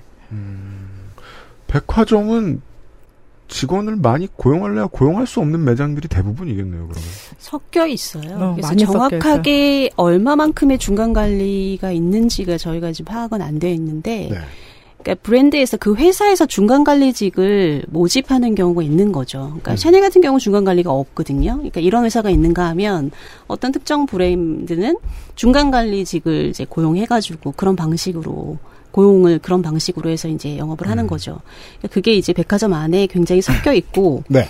음, 직영으로, 그러니까 직접 정규직으로 고용된 사람이 있는가 하면 비정규직도 상당히 많은 것 같아요. 회사와의 관계에서, 그리고 중간 관리직도 음. 있는 거고, 막 음. 섞여 있어요. 그리고 이렇게 하청처럼, 어, 어, 나는 여기, 뭐, 샤넬에서 원래 일하고 있지만, 샤넬 소속이 아닌 것처럼 이제 인력 업체를 통해서 들어오는 직원도 있고, 그런 것도 많아요. 이게 얼마나 복잡한지 좀 제가 배워봐야겠는데 슬쩍 들은 바로는 고객이 백화점에서 직원을 만나면 그중에 오 퍼센트 내에만 정규직이다라는 얘기를 들었어요. 백화점 직원. 예. 네. 백화점 정규직. 네. 구십오 퍼센트는 어디 소속인 거예요? 음. 다 거기 입점된 브랜드 소속. 저희 같은 사람들. 저희 같은 사람. 협력업체든 중간관리든 이렇게. 그러면 인사 및 노무관리가 복잡해져요. 그렇죠. 백화점이 뭐라고 하면 원래는 법대로 하면 아무 말도 안 들어야 돼요. 맞습니다. 근데 백화점은 명령이나 간섭을 할 수 있죠. 어느 정도까지 할 수 있습니까? 음... 아, 뭐 어느 정도까지라고 말하기는 좀 어려운데요. 상황에 따라서 혹은 사람에 따라선 하면 안 되는 것까지. 예를 들면 뭐 예전 같은 경우는요. 출퇴근 시간까지도 체크하고 네. 거기에 대해서 만약에 그 지각을 했다라고 한다면 거기에 대한 이 페널티까지 주는 그런 경우도 있었었고요. 그 페널티는 입점 업체한테 줘야 하는 거 아닐까요? 어... 상식이죠. 그게. 뭐 입점 업체한테 줘야 한다면 줘야 하겠지만 실제로는 아무튼 그런 상황들이 막 생기곤 했었고요. 왜 노조 아닌 척하세요? 그러니까 왜냐하면 입점 업체와 백화점 간의 가불계약일 것이기 때문에 네네. 입점 업체의 소속 직원이 백화점에서 어떤 임명권 행사를 당하는 것은 법적으로 하나도 맞지 않는데 네. 음. 많은 것들이 되, 진행되고 있어요. 과거에는 뭐 근태 관리를 그렇게 직접적으로 노골적으로 하는 거에 꺼리낌이 없었다면 요즘에는 그런 거에 대해서 하면 안 되는구나. 몇 번 어, 하면 큰일 나겠구나. 그렇죠. 조심해야겠구나. 좀 이렇게 하는 경향이 있는 거고. 음. 자기네들의 업무나 이런 것들 지시하죠. 매출 관련해서도 그렇고. 매출도 지시해요? 매출 없으면 없는 대로 와가지고 매출이 왜 이렇게 없냐라고 이제 막 뭐라 하고 음. 눈치 주고 어떻게 할 거냐라고 물어보고. 그건 보... 그러니까 제가 너무 삼십... 똑같은 뭐? 거기 물어보 입점업체한테 물어보든지. 그리고 이제 백화점의 어떤 변수나 이런 것들이 있잖아요. 예를 들면은 어, 갑자기 이번 주에 연장을 하게 됐다. 또는 이번 달에 정기유점을 언제 한다. 이런 결정사항이 나온 거를 본사에 얘기해야 되잖아요. 예. 근데 현장에 얘기해요. 현장에 다 얘기하는 게 그냥 너무 당연한 거예요. 그래서 현장에서 본사를 보고를 하는 거죠. 그러면 본사는 모른 척하고 지나가는 게 편해지겠네요. 점점. 네. 그렇죠. 입점 업체들은. 네. 네. 그 해당 해당 매장에서 알아서 하시고요 같은 태도가 네. 되는 거예요. 네. 음, 갑자기 연장을 하고 정규모가 뭐 바뀌어도 아, 네. 그냥 이런 정도 수준인 그리고 거죠. 롯데든 신라든 뭐 신세계든 다 좀 조금씩 다르니까 이 사람들도 본사도 다 파악을 못 하는 거예요. 음. 그래서 여기 롯데 이거 한다는데요. 그러면 아, 확인해 보겠습니다. 오히려 본사가 확인해야 되는 상황이에요. 본사는 굳이 임면권을 가질 자격이 없는 수준까지 무관심한 거예요. 왜냐면 더 나아가서 추가 업무가 생겼을 때 급여를 줘야 하는 쪽이 본사인데 본사가 모르고 있으면 우리가 추가 급여를 줘야 할 이유가 없는데요라고 발뺌도 할 수도 있을 것 같고. 무조건 예스인 거죠. 백화점 측에? 네. 그런 상황이 이렇게 온 거예요. 그러니까 거부할 수 없고 하라면 하, 하라는 대로 어, 해야 되는 입장이기 때문에 그게 그렇게 그 과정에서 내가 먼저 알고 늦게 알고가 중요하지 않았던 거죠. 여지까지.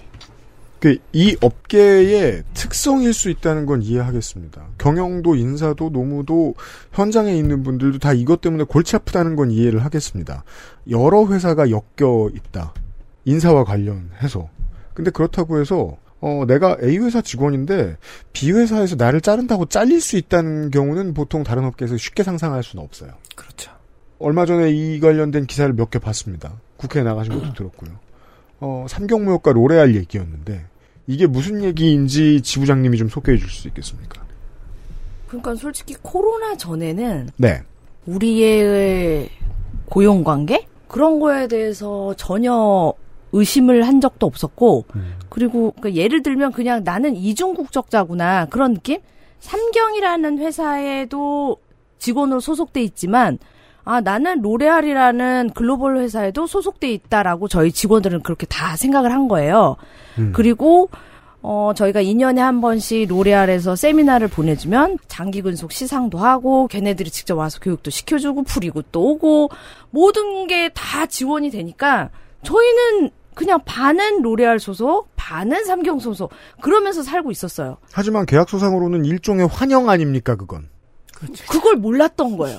그러니까는 음. 그런 거를 전혀 몰랐고 푸시머니나 인센티브 그런 것도 워낙 뭐 많이 받아 저희가 잘 돼 있었기 때문에 네. 그러다가 이제 이 코로나가 터지면서 그때 아는 거예요. 코로나 터지고 이제 이십 년 상반기 삼월 이후부터인가 비행기가 멈추면서 주변 회사들이 점점 아이들이 권고사직으로 면세점 이제 애들이 빠져나가기 시작했는데 음. 그때 이제 저희 로레알 계열의 향수하고 슈에무라가 권고사직 일 순위가 된 거예요. 네. 로레알이 이제 거기 이제 철수시켜라. 음. 근데 저희가 그 소문이 났을 때도 음. 설마 우리가 로레알 직원인데 로레알이 우리를 버리겠느냐, 다른 브랜드로 흡수시켜주겠지라고 생각했어요. 근데 칼을 들이대면서 애들 다 쳐내고 하는 걸 보고 저희가 그때 되게 깜짝 놀란 거예요. 뭐야? 아, 회사가 막아주지도 않고 오히려 나가라고 종용하고 있고 희망퇴직 권고하고 있고 그리고 이제 제가 노동조합을 시작한 계기도 그때 이제 저희 브랜드 제가 이제 그때 매니저였을 때 네. 저희 브랜드에 한 명을 권고사직 시켜야 된대요. 나보고 지명하라는 거예요. 그거를. 음. 그때 이제 제가 이제 너무 그때 심리적으로 되게 힘들었었고 제가 살려면 누군가를 죽여야 되는 거잖아요. 그렇죠. 그때 이제 주변에 노동조합을 이제 지인이 하고 있어서 음. 그때 물어보기 시작한 거였고 음. 그때 우리의 고용의 형태가 아 이런 도급의 형태구나 하청이구나 그런 걸 알았던 거예요. 그러니까 로레알은 싱가포르에 있지만 자기네는 싱가포르에 본사를 두고 한국에 이런 에이전트들을 여러 군데 두는 거예요. 그리고선 그 안에서 인력 관리를 시키는 거예요. 이 회사 사장들한테.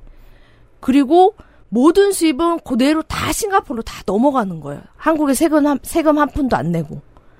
그리고 이 계약 관계가 로레알이 머리를 또 잘 쓰는 게 한국에 에이전트를 여러 군데를 둬요. 그래서 경쟁을 시키게 해요. 네. 정리를 좀만 하고 할게요. 네. 처음에 얘기해 주셨던 사례. 슈 우에무라라는 향수 브랜드가 있었어요. 그 양반은 늙은 일본 디자이너죠. 어, 근데 그게 뭐 잘 안 팔렸는지 뭐 철수하나 봐요? 철수한다 했나 봐요? 축소를 하거나? 음. 그러면 그 슈에무라 브랜드에서 일을 하시던 직원이 계약서상으로는 삼경무역 직원이었는데, 예. 상위 그룹인 로레알 브랜드에서 우리 패밀리인 것 같은 무언가를 보여주는 행사도 하고 뭐 잘해주고 하다 보니까, 우리는 로레알의 식구다라고 믿고 있었고, 이건 뭔가 훨씬 더 견고한 계약관계 안에 놓여있지 않을까라는 뭔가 지금 와서 보면 헛된 믿음 같은 걸 가지고 있을 정도로 유지가 됐는데 브랜드 하나가 철수가 된다는 이유로 거기에 있던 사람들을 바로 잘라라. 그래서 이제 실제로는 결국 직장을 나가게 되셨죠. 네. 직장을 관두게 되고 나서 보니까 그때부터 궁금해져가지고 들여다보니까 우리는 로레알과 법적으로 연결이 된 적이 없었다는 걸 발견하셨다는 거잖아요. 그때 이제 한 거죠 직원들이. 제가 이십 몇 년, 구십구 년도에 들어왔다고 했잖아요. 그때 이십일 년도에 안 거예요, 제가. 예를 들어, 어. 자동차 업계의 딜러들은 처음부터 끝까지 내가 혼자라는 사실을 이해하고 일을 시작해요. 그러니까 독일 삼사 같은 브랜드들도 비슷한 전략을 씁니다. 하이패션 브랜드들하고. 음. 몇 개의 업체들 경쟁을 시킵니다. 보통 그 몇 개의 자동차 수입 업체들은 재벌 이 세들 중에 제일 무능한 애들한테도 물려주는 회사들 있죠. 그러면 그 회사들은 비용 절감밖에 안 하려고 합니다. 그래서 비정규직으로 딜러가 채용되고 그 딜러는 남은 시간에 다른 차 브랜드도 팔고 할 수 있는 모든 걸 다 해요. 내가 고용이 안 됐다는 사실을 너무 명확하게 인지하면서. 하지만 외부에는 내가 고용된 사람인 것 같은 이미지를 환영을 심어주려고 애를 쓰죠. 그런 이해관계, 정글 같은 이해관계가 좀 통했달까요? 좋진 않습니다만. 근데 판매직으로 여기서 일하시던 분들은 아예 그 개념이 없었다는 거잖아요. 네. 근데 저라도 없겠는 게 이십오 년 동안 의심을 가질 일이 없었으니까. 예. 네. 걔네들하고 걔네들이 이제 로레알 관련 에이엠들 이제 그쪽 프랑스 애들이 오면 같이 매장에 오면 매출에 관련된 그런 동향도 얘기했고 신제품에 대해서 리뷰도 음. 했고 네. 같이 뭐 진짜 술자리도 했고 뭐 음. 예. 그리고 저희가 로레알의 회사 말로는 저희가 코드 번호가 있다고 했었어요. 저희 등록된 코드 번호가. 직원들. 네. 네. 모든 신상이 다 있는. 음. 모든 것들이 다 로레알로부터 왔기 때문에 음. 저희는 당연히 저희의 몸에 반은 로레알이라고 생각을 했던 거예요. 그리고 네. 네. 알고 보면 그건 다 법적으로 적합하지 않은 거였던 거예요. 네. 실제 고용하지 않은 회사가 휴먼 리소스를 가지고 있었다면 그것도 불법이고. 그렇죠. 지부장님이 그러시니 되게 많은 조합원들도 비슷한 경험을 했던 거겠어요. 나 한 번도 이런 거 의심 안 해봤는데. 그렇죠. 그러니까 그런 소문이 돌 때, 권고사직 소문이 돌 때 직원들이 그 당시 향수 직원들은 매니저님들도 안 믿었어요. 설마 만약에 브랜드를 뺀다고 하더라도 나를 다른 로레알 계열로 로테이션, 어, 로테이션 시켜주겠지라고 믿고 있었어요. 왜냐하면 회사는 그렇게 하니까. 네, 네. 그렇게 했으니까 그동안. 그 수많은 그건 내 회사가 아니었고. 알고 보니 삼경 회사 소속이니까 어떻게 해줄 수가 없는지. 인생 최대의 반전이네요. 어찌 보면 거기서 일하시던 분들. 그렇죠. 지금 저희 직원들, 후배 직원들이 떠나는 이유가 이제 알았잖아, 실체를. 음. 어떻게 보면은 저희는 국적이 없는 거나 마찬가지예요. 무국적자. 왜냐면 직장을 그렇잖아요. 오래 일하면 아이덴티티의 일부가 되니까. 예. 네. 그러니까는 애들 입장에서는 삼경이라는 회사는 난 보호해, 보호해 줄 수도 없고, 로레알은 모로세로 나오고, 그러니까 이 직장에 아무리 있어봤자 희망이 없고, 미래가 없다. 음. 선배님 미래가 없으니, 얼마 전에도 또 전화 왔어요. 미래가 없어서 저 다른 곳으로 알아보겠습니다. 떠나겠습니다. 하고선 지금 오 년 차 이상? 가장 이제 매장에서 필요한 음. 그런 경력 오에서 한 칠 년 차 그 정도 직원들의 아이들이 빠져나가고. 다 지금 다 떠나가는 거예요. 옆에 샤넬로도 가고 음, 음, 음, 음. 더 좋은 곳으로. 근데 매장 매니저 입장으로서는 우리도 너무 이제 실체를 알았잖아요. 음. 희망이 없고 미래가 없으니 음.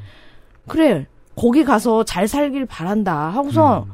그냥 격려해주고 자기도 매니저로서 애들을 못 붙잡는다는 거예요. 그러니까 이십 년 만에 혹은 십 년 만에 내가 잘리면서 혹은 누굴 자르면서 사실 이거 내 회사 아니다라는 걸 처음 알고 나서 갑자기 개안이 돼서 세상을 돌아본 순간 옆에 매장들도 다 그렇다는 걸 발견하신 거 아니에요. 아까 설명해 주신 대로 로레알 브랜드는 실제로 삼경 같은 몇 개의 회사들 다른 나라로 봤을 때도 몇 개의 회사들 디스트리뷰터하고 계약을 체결해 놓고 그 디스트리뷰터 회사들은 아마도 더 나쁜 노동 조건으로 더 많은 수익을 내주는 회사를 예뻐라 해주겠죠. 음, 그렇겠죠. 음, 그게 이 업계 전체네요. 그렇게 볼 수 있는 거겠네요. 엑스에스에프엠입니다.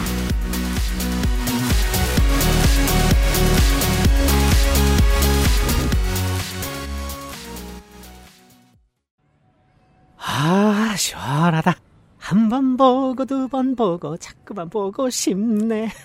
뭐가 그렇게 신났어? 뭘 그렇게 보고 싶은데? 야, 매일 아침마다 보니까 아주 날아갈 것 같아. 헤어진 줄 알았는데 다시 만나는구나? 시원하게 만나지 그럼. 아름다운 세상이야. 음, 띠리리. 상쾌한 하루의 시작. 매일 보는 즐거움. 매일 매화. 제조, 극동의 집함, 판매, 피엔에스, 건강기능식품 광고입니다. 정제수를 넣지 않고 엄선된 원료 그대로 만들었습니다. 대량 생산하지 않고 항아리에서 백이십 시간 중탕했습니다. 고전의 재발견. 진경옥.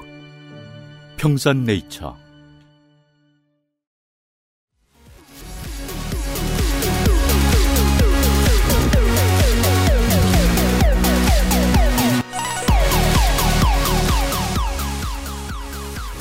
그래서 그 이게 언제예요? 또 지난주네요. 윤미향 의원실 가셨던 게 예. 이번 총파업에 뭐 연맹 단위의 의제이긴 했습니다만 노조법 이, 삼조를 개정하는 게 우리 노조한테는 어떤 도움이 됩니까? 백화점 면세점 노조한테는. 뭐 아까도 말씀드렸던 것처럼 백화점이나 면세점에서 사실은 우리의 가장 많은 노동조건, 그러니까 가장 기초적인 노동조건들을 다 잡고 있거든요. 음. 저희가 이번에 교섭을 하면서 우리 회사한테 요구했었던 몇 가지들이 있어요. 예를 네. 들면 휴일이라든가 음. 뭐 설날에 한번 쉬자. 추석에 한번 문 닫고 쉬어보자. 음. 사실 이건 어, 정상적인 회사라고 하면 우리 회사가 언제든지 결, 결정할 수 있는 당연한 일이거든요. 정상적인 회사라면 그때 일하자고 하는 사람들을 싫어하겠죠. 아, 그렇겠죠. 예. 네. 근데 아무리 그렇게 교섭을 해도 우리 회사는 그럴 수 있는 권한을 우리는 갖고 있지 않다라는 얘기만 반복을 하는 거예요. 그럴 수 있는 권한을 가지고 있지 않다는 건 아까 위원장님이 설명해 주신 백화점이 하라면 우리는 해야 돼. 그렇죠. 공항이 열면 우린 열어야 돼. 네. 근데 그러면 노조는 머리를 써서 뭐라도 이루어내야 되니까 네. 타협을 볼 수 있잖아요. 네. 그러면 개인 노동자의 입장에서는 일 년 중에 두 명절 중에 한 번은 쉬게 해주자거나 네. 그런 에이치알을 돌릴 수 있지 않겠느냐 같은 타협안도 제시해 보셨나요? 음, 기본적으로는 하루라도 하자라는 얘기를 했었어요. 근데 중요한 거는 결국은 그건 우리가 결정 못하고 면세점이 문을 열면 우린 열 수밖에 없다. 라는 걸로 계속 돌아온 거죠, 답이. 그러니 결국은 노조법 이, 삼조와 관련돼서 말씀을 드리면은 왜 우리가 이 노조법 이, 삼조에 대해서 이 개정을 요구해야 되느냐 하면은 결국은 아무리 우리가 A라는 회사에 소속되어 있다라고 하더라도 우리의 기본적 노동 조건을 좌지우지하는 건 원청인 면세점이나 백화점이더라. 라는 겁니다. 놀랍네요. 이 삼경무역하고 브루벨 코리아. 그 아시아 헤드쿼터 어 싱가포르나 아니면은 저 이탈리아나 프랑스에 있는 본사하고도 사실은 상관없어. 백화점이나 면세점한테 화도 못 내. 네. 아무 능력도 없네요. 그나마 저희 회사가 조금 나은 것 같아요. 브루벨 코리아가요? 예. 저희가 지금 현재 면세점들이 영업 시간을 계속 늘렸어요. 고객이 몇 시까지요? 지금 현재 보통 여덟 시까지 시내점이. 저 사실 이거 알아보고 처음 안 건데요. 네. 이제 여기 계시는 분들은 당연할 텐데 저는 해가 진 후에 그 면세점하고 그 아울렛하고 백화점에 네네. 그렇게까지 늦게 하는지 몰랐어요. 어떻게까지 예, 예. 하는지. 코로나 시기가 뭐 면세점한테 굉장한 위기였지만 거기 네. 있었던 노동자들한테는 또 저녁이 있는 삶을 허락했었던 시기이기도 하거든요. 음. 면세점들이 영업이 안 되고 고객이 없다 보니까 여섯 시 반에 보통 폐점을 많이 했었어요. 음. 또 정기 휴점도 했었고요. 네. 그런데 다시 고객이 돌아오기 시작을 하니까 갑자기 여섯 시 반을 여덟 시로 늘리는 거예요. 네. 특히나 처음에 발표를 했을 때는 평일은 여덟 시, 금, 토, 일, 주말은 여덟 시 반 음. 이렇게 늘려놓은 거죠. 백화점 정도네요? 예. 네. 근데 그렇다고 한다면 정말로 고객이 일단 있느냐. 음. 그럼 고객은 여섯 시 반에서 일곱 시면 다 끊긴다는 거예요. 왜냐면 고객은 본능적으로 아니까요. 네. 근데 그럼에도 불구하고 면세점들은 열, 그 시간을 계속 영업시간을 늘리려고 노력을 했던 거죠. 원래 이제 진취적인 경영 파트는 이렇게 생각할 거 아니에요. 오래 열어놓으면 언젠간 알게 된다 사람들이. 그렇죠. 그런 마인드인 거죠. 네네. 그러니까 그나마 저희 회사가 조금 나은 것 같아요 라고 얘기한 이유는 음. 면세점들이 여덟 시를 한다고 했을 때 저희가 교섭을 통해서 음. 일단 일시적이라도 우리는 일곱 시 반까지만 근무하고 퇴근시키자 네. 라고 하는 거에 회사가 동의를 했거든요. 음. 그래서 어, 실제로 저희 회사 직원들은 일곱 시 반에 퇴근을 하고 있어요. 몇 시에 출근하세요? 어, 출근은 뭐 각각 서로 다른데요. 네. 기본은 여덟 시간 근무를 지키고 있는 상황인 거고요. 옆에 있는 브랜드들은 여덟 시까지 근무하지만 우리 회사의 직원들은 일곱 시 반에 퇴근을 하는 거죠. 여기 계신 모든 분들한테 질문을 드려야 됩니다. 주 오 일제가 지켜집니까? 지금 본인들의 회사에서? 뭐 기본적으로는 강제적으로 지켜져요. 저희 같은 경우는. 육십구 시간은 지켜지나요? 아. 육십구 시간 아, 불법이지 않아 아직? 아, 네. 불법이죠. 네. 오십이 시간 지켜집니까? 예, 기본은 지켜집니다. 그거는. 면세점은요? 백화점은 백화점은요? 좀 달라요. 어때요? 음, 백화점은 노동조합에 가입이 되어 있는 브랜드는 그래도 육십구 시, 그 오십이 시간이 어쨌든 그게 어, 지켜지고 있는데 아까 말씀 노조 가입돼 있으면 지켜지고 아니면은 아니 그 외에 그 외에 있는 중간 관리나 이런 데는 그 육십구 시간을 지켜지는지 아, 오십이 시간이 정확한, 지켜지지 않고 어, 오십이 시간은 어. 넘게 일하는 거예요. 넘게 일하는 확률이 클 거예요. 그리고 백화점 식당가 가보면 아침 열 시 반 오픈이면은 그 전부터 나와서 준비하거든요. 보통은 기본 일곱 시에 와야 물건을 와서 받고. 저녁 아홉 시까지 식당가 하잖아요. 근데 거기 계시 서빙하시는 분들 보면은 아침부터 저녁까지 계속 계세요. 그런 분들은 뭐 당연히 안 지켜지는 거겠죠. 그 영업시간에 고스란히 이제 자기 근무시간과 딸려 있는 거죠. 아무리 적게 잡아도 열두 시간이네요. 네. 그럼 하루에. 네. 예전에 저희가 다 열한 시간 열두 시간 일했어요. 근데 주 오십이 시간 법 개정되면서 거기에 끼어 맞춰가지고 인력도 그만큼 더 늘려야 되는 게 상식인데 그 인력에 조금 늘려놓고 그 시간 안에 다 모든 걸 노동으로 해결하고 있는 거죠. 사실상. 저는 지난번에 나오셨을 때도 그렇고 위원장님이 끼워 맞춘다는 말이 이해가 안 됐어요. 아니, 맞춰서 일하면 맞춰서 일하는 거고 못 맞춰서 일하면 초과로 일한 거죠. 어떻게 끼워 맞춰요?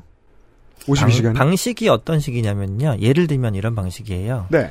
그러니까 여덟 시간만 일, 영업하는 회사라고 한다면은 음. 딱 여덟 시간만 서로 다 일하고 가면 되는데 네. 만약에 열두 시간 일한다 하면은 일찍 나와서 음. 여덟 시간 일할 때 퇴근하고요. 그럼 다른 사람이 두 개조로 나뉘어서 두 번째 조로 들어와서 음. 마감할 때까지 일을 하고 퇴근하는 겁니다.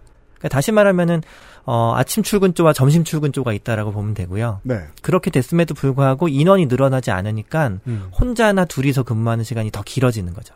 노동 강도는 음. 늘어나고 영업 시간은 그대로 지켜지면서 오십이 시간이 맞춰지는. 아 같은 쪽수로 교대를 그렇죠. 시키면 네. 실제로는 오십이 시간을 일하더라도 우리가 앞에 한참 얘기했던 훨씬 업무 와중이 큰. 네네. 못된 사람들 한꺼번에 많이 만나는 그런 지난 시간이 되겠군요. 네네. 그 인천공항 생각하시면 돼요. 그러니까 아까, 아, 네. 아, 네, 아까 설명드린, 얘기했었던 부분 중에 하나이긴 한데요. 음. 그래서 점심시간을 못 가는 이유가 뭔가, 뭐, 이런 여러 가지 얘기를 했을 때, 음. 어차피 혼자서 일하는 사람은 그렇게 안 되겠지만, 둘이 일해도요, 음. 내가 일을 하는 동안에 네. 다른 사람이 밥 먹으러 가야 되거든요. 음. 그 시간을 지켜줘야 되는 거예요. 네. 그럼 거기에 맞춰서 서로 빨리 밥 먹고 돌아, 돌아오고 이게 계속 반복돼야 되는 겁니다. 그런 부분들이 이제 계속적으로 어, 현장 내에서는 업무적 하중으로 다가오는 거죠. 삼월 달에 일본 갔을 때 면세점에서 네.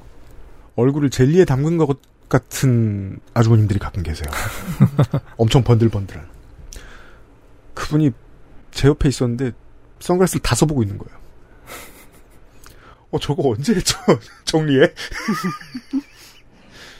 그걸 혼자 하시는 시간이 더 늘어난다. 네네. 아.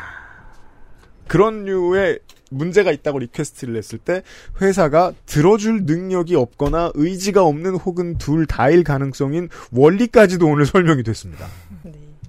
올해 업무가 아직 안 끝나셨죠? 네. 어, 노조는 계속 바쁘죠? 네. 네. 제가 봤더니 백화점 업종 투쟁 지침을 읽었어요? 아, 보셨어요? 예, 듣기엔 무서운다는데 보면 별거 없습니다. 아, 백화점 업종의 지부들이 교섭을 하고 있는 시즌인가요? 백화점, 면세점 다 교섭하고 있어요. 교섭을 할 때는 보통 이제 그 시민들이 보라는 의미도 있지만 본사 이 양반들아 우리 탈퇴도 안 할 거고 조합원 많아 라는 걸 보여주는 게 좀 중요해요. 네. 우리는 지금 노조가 교섭하는 내용에 백 퍼센트 찬성하고 있어 라는 걸 보여주기 위해서 이것저것 하잖아요. 네네. 그래서 이제 시민들이 백화점에서 노동조합의 조합원들을 만나면 아, 이 사람들 지금 본사하고 싸우는 중이구나 라는 걸 알 수 있는 신호가 있습니까? 현장에 나갔을 때 네. 딱 보여주는 거 일단은 뭐 매장에 없던 현수막에 걸려져 있고 현수막이 어느 정도 그리고... 크기예요? 아, 뭐... 전지 두 장 크기 정도 되는 것 같습니다. 그... 네. 그거밖에 안 보이는데요, 잘하면? 네, 한 열 개 달아야 되는데. 한 개씩만 달려있고요. 네. 일단은, 그래도 뭐, 그, 워낙 화장품 매장이나 백화점 매장이 화려하니까, 거기에 뭐 저런 글씨가 이렇게 해서 유심히 보게 된다. 아. 저건 뭐지? 디자인상 이질감은 상당하다. 네네네. 네, 네, 네. 그리고 몸자보 다 하고 있잖아요. 몸에다가. 몸자보 요즘은 네. 어떤 패턴 많이 쓰십니까? 보라색에 보라색. 자기 요구를 자기가 속, 손수, 글씨를 새겨 넣어가지고 네. 네, 입고 네. 있죠. 보통 왜 그 노조마다 패턴이 달라요? 마라톤 번호표만한 거 쓰시는 분들도 있고. 어, 저희도 그거 합니다. 네, 음. 그 정도 크기 네. 네. 하고 계시고. 그보다 좀 더 큰 파란색 쪽, 아, 보라색 조끼에 조끼. 가운데 하얀색으로 해서 자기 주장을 써놓고 있습니다. 아, 네, 백화점에서 좀 판매되는 소비스 노조는 보라색이더라고요. 네. 아, 예. 보라색 조끼. 예. 저, 현장에 얘기 들어보면. 음. 어, 시내 면세점 같은 경우는 중국인이 많이 온단 말이에요. 중국인. 그래서 중국어로도 써놓고. 그렇죠. 외국인이 왔을 때는 이게 한글로 써 있으면 얘네가 아 유니폼이 바뀌었나? 무슨 행사하나? 이렇게 볼 수도 있잖아요. 그죠. 그래가지고 중국어로 써놓고 공항은 또 영어로 썼다고 그러더라고요. 어, 전 중국인들한테는 아주 좋은 경험일 거라고 생각해요. 공산주의 국가 주제에 노조가 뭔지 모르잖아요, 그 사람들은. 네. 그래서 오. 가르쳐주고. 중국에도 노조는 있습니다. 하지만 당의 직접 통제를 받고 기업가에 밀착되어 있으며 내부에도 당 간부와 기업 고위직이 존재하는 노조만 허용되고 자발적 설립은 불가능하지요. 따라서 사람들은 분쟁이 발생하면 노조보다는 노조로 등록하지 못하는 노동 관련 시민단체를 찾아가게 됩니다. 아, 저희 관광의 경험일 것 같아요. 저희 조합원 중에 중국인 분들도 많습니다. 와, 그분들은 본국에 없는 경험을 하고 계시는 거예요. 그렇죠. 네, 그래서... 음. 보고 막 이제 고객님들이 많이 응원해 주신대요. 아, 어, 꼭, 어, 영어나 중국어로 돼 있는 거 보면. 어, 어, 예. 그래서 중국 손님들도 하고 한국 손님들도 어, 꼭 승리하시길 바랍니다. 그러면서 뭐 어, 유럽이나 공항... 미국 손님들도 그런 말 하겠네요. 그럼요. 예. 좀 더 문화가 익숙한 사람들이니까. 예, 예. 그게. 그래서 이제 공항에서 얼마 전에 이제 비오템에 구매하시러 온 남자 고객님이 음. 어머. 니네 회사가 이래 이렇게 임금을 안 주냐 그러면서 음. 전화번호 달라 내가 회사에 전화해주겠다라고 하면서 음. 그렇게 적극적으로 파이팅 해주고 되게 많이 지지를 해주시고 음. 저는 어, 드물게 이... 나타나는 우리 편 진상이죠. 네, 있어요. 진상. 있긴 네. 있어요. 네. 어, 진상인가? 하여튼 그리고 저는 이거 하면서 가장 큰 효과가 네. 어, 저희 면세점에서 진짜 저희 직원 면세점에서 이렇게 몸자보를 입고 투쟁을 이렇게 크게 한 적은 거의 없었어요. 본 적 없어요? 없어요. 근데 이걸 통해서 많은 미조직된 직원들이 보죠. 와, 면세 제가 아까 말씀드렸잖아요. 노동조합에 니은 관심도 없었다고 했는데 얘네들이 눈을 뜨기 시작한 거예요. 아, 저런 게 노동조합이구나.